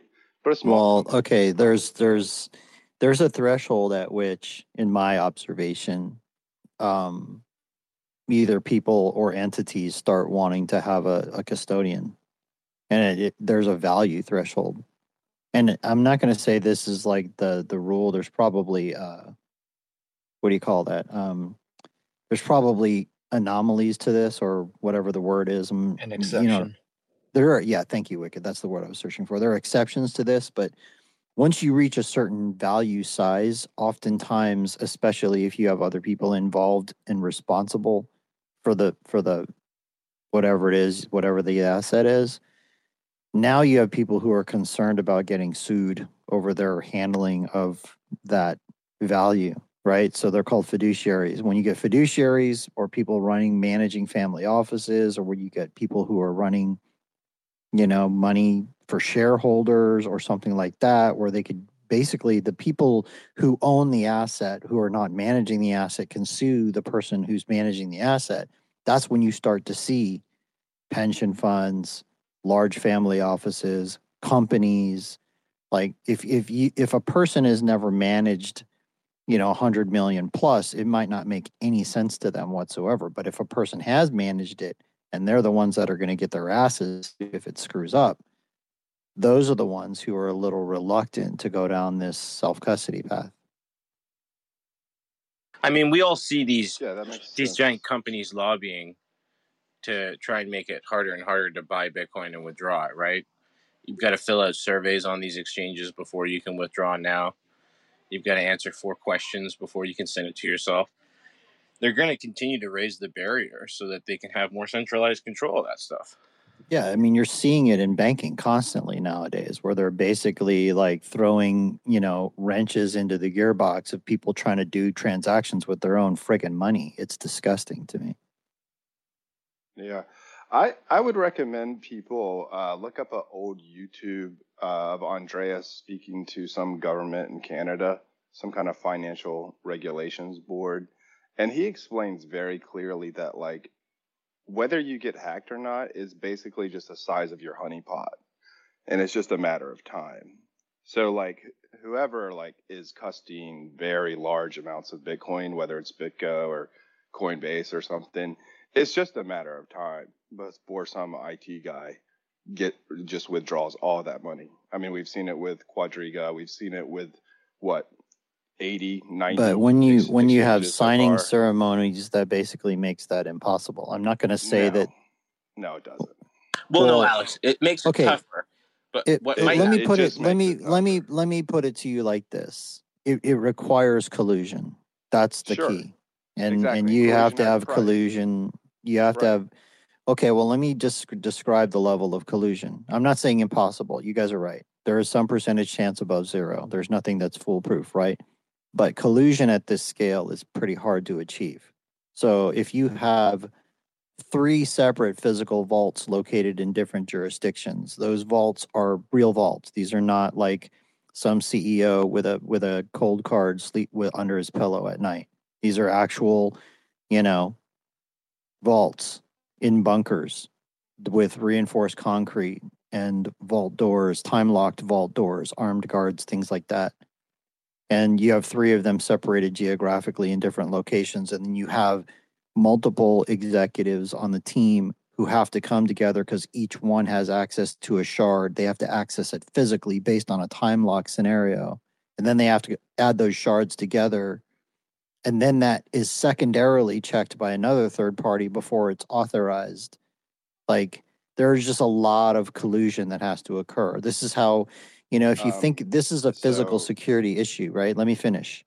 This is a physical security issue. Like you got to ask the question how is art that is worth hundreds of millions of dollars protected today? How are how does de beer secure diamonds? How how is you know trillions of dollars of gold secured? It's a physical security issue. That's how they do it. They just make it they make it so that it's not impossible. It would just require a shit ton of collusion across different people watching each other you know like if you're trying to go into a gold vault in switzerland there's no one guy right? It's multiple guys. They're all armed. And guess what? They're watching each other as well as you. Like it's a, it, they make it, it's a governance thing where it's like, we don't trust these humans because, and this is, this is how humans have done this for, for a long time. I'm not saying it's perfect. I'm just saying a lot of people don't realize that there's a lot of freaking collusion involved in, in doing some of this stuff. Can we get a video of you giving us a tour of one of these Bitcoin vaults? No. Uh, do you think the uh, CEO of Quadriga is dead? I don't really, I'm not familiar with the Quadriga we story. we worked that So, lawsuit. We've We actually What- worked what- with lot. Miller and Thomson. Was on case. Quadriga was Quadriga sharded in in different vaults? Was that a physical security but- issue, or is it something different? A lot of people think that the CEO figured out a way to fake his death. Um, and this could certainly happen with a group of three CEOs to figure out a way for them to disappear. Um, Oh, I see what you're saying. So you're saying it was a collusion situation with three different guys. and Did- and I mean, think about the incentive for that.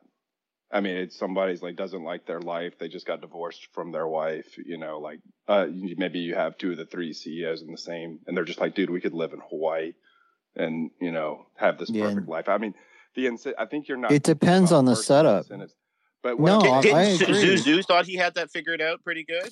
Look, I agree. I agree, but it depends on the setup. Like, you know, these vaults are under 24-hour video surveillance. So now you have to get the internal security guys on board with the with the with the scam. You have to get I mean, it's just the more people involved that are required for the collusion make it less likely. And in in every situation where you see the the scammery, it's only a couple of people who have the ability to do it. Maybe it's two, maybe it's three, like you say. But Alex, if you've in got most, in most cases, it's not even corruption. You know, these investors they call it uh, they call it fat fingering, right? Or user error. oh Like, yeah. If a single user error or fat finger happens, right? But again, if you have if you have governance in place where different people are verifying a transaction before it's approved, then that is supposed to um, make sure that kind of stuff doesn't happen. So I, I mean, I, I agree. I mean, there will be custodians. The more like sophisticated process with the more people they have, uh, that'll be better. Hopefully, there'll be more of them than just BitGo. But just my overall point is that like uh, there is a natural decentralization force in Bitcoin, which makes it so that like when BitGo gets hacked, you know, hopefully soon, people will will see this. You know, it's it's just it's like regular capitalism. You don't want you want a lot of things to fail on small scales and you want that to be distributed widely. You don't want to put yourself in a situation where you have one custodian, where if they fail, they wreck the whole the whole. Man, what I was getting Um, at with these big, with these big, you know, like the IMF and and and J.P. Morgan and countries even issuing their own shit coins, essentially, is that's what I think the big, big rugs are going to be, and that's why I was asking you about that. I, I just, Steve, you really think that in the next 10 years, Bitcoin becomes uh, more, more self sovereign and not the opposite? I can't imagine that as companies and corporations get in and their boards have all sorts of stipulations about how they can buy it, that they're going to be holding Bitcoin themselves. And as backed BAKKT and all these companies start to further their political interest again, um, I can't imagine they won't maintain their database offline.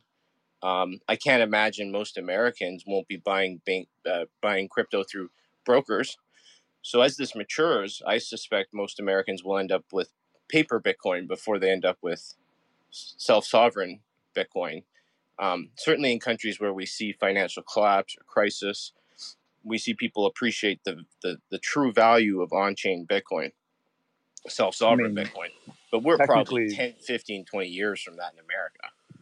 Technically, most Americans will never have self-sovereign Bitcoin just because it's not technically feasible, right? But the, the the way to measure it isn't like how many as a percent. Like, are most people going to be holding their own key? The way to measure it is to look at are more or less people today learning about the value of self-sovereign custody, and the answer is obviously more, more and more every day by leaps and bounds. I mean, the meetup was yesterday. Uh, we have a Bitcoin meetup here every Tuesday. We're getting in a bear market essentially. So many new people, every one of them asking about hardware wallets, asking about best way to store their coin. This didn't happen before. It's moving so much faster. It's never going to be, or at least not anytime soon, the majority. But as in terms of total numbers, it's growing exponentially faster. The value of self custody is obvious. And when we're talking about institutions, it's not the same thing.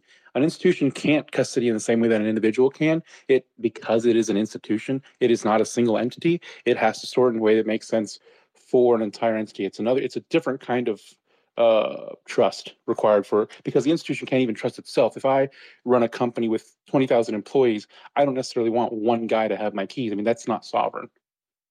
Yeah, it's in and it's the responsibility issue. Like I said before, like I could I could see maybe some kind of multi-sig situation where where various different fiduciaries have a key, but damn, man, like um, I I I think fiduciaries would be very nervous about that. So I guess we're gonna see. I mean, this is this is an ongoing discussion.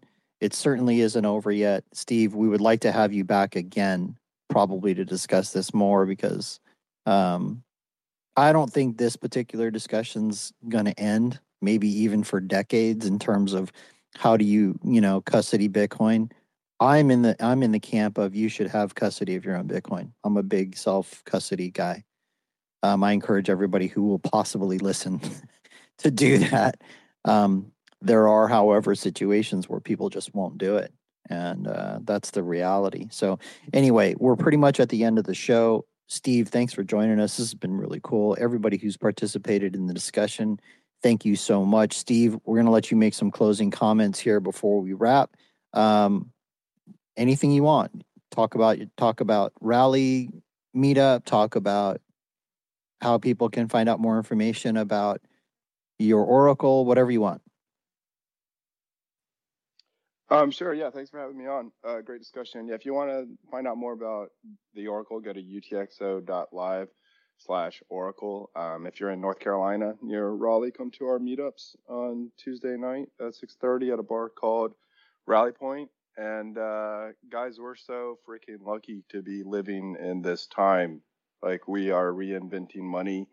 We, I mean, Bitcoin is the greatest thing on planet Earth by far, and it's a weird kind of responsibility that you are the generation that has to bring this thing to life. Um, it's kind of surreal in a way, but we are, and that's just how it is. And so we just got to keep on doing it, man. Like planet Earth is going to be so much better with a digital sound money. Everybody knows that, and it's up to us to make it happen. So keep on doing, keep on doing God's work. I love it. It's up to us. Nobody's coming. You hear that, everybody? Not just the people here in the live show, but the people on the podcast. Anybody who hears this, man, it's your job as well. If you are a Bitcoiner, you understand this thing, also your job. So we call that getting on the mission. Let's go. All right, that's a wrap. One quick thing Bitcoin Veterans is being recorded tonight. We're going to be addressing the situation in Israel as well as sharing our personal experiences from Pacific Bitcoin. Hope to see you there. You have been listening to Which time is that going to be on, Alex? I think it's going to be 7 p.m. Eastern live. It'll also be recorded and posted as a pod.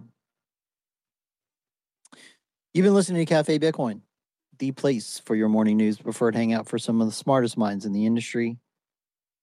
And it is also a podcast on Fountain, Spotify, and Apple if you can't catch the live show on Twitter Spaces. Thanks to Swan, Bitcoin sponsor of the show, my crew, Ant Peter, Sats for Life, Wicked, Don Bay, producer Jacob. I'm your host, Alex Stanczyk. Work with Swan. Shoot me DM if you want to know more. Thanks again. Steve, Crown, all the speakers who come on here every single day. Appreciate you guys. Man, bad guy, Scooter, aka Good Guy Biker. It's good to have you back again. All right. Love you guys. Everybody go out there. Have a great day today. Crush it.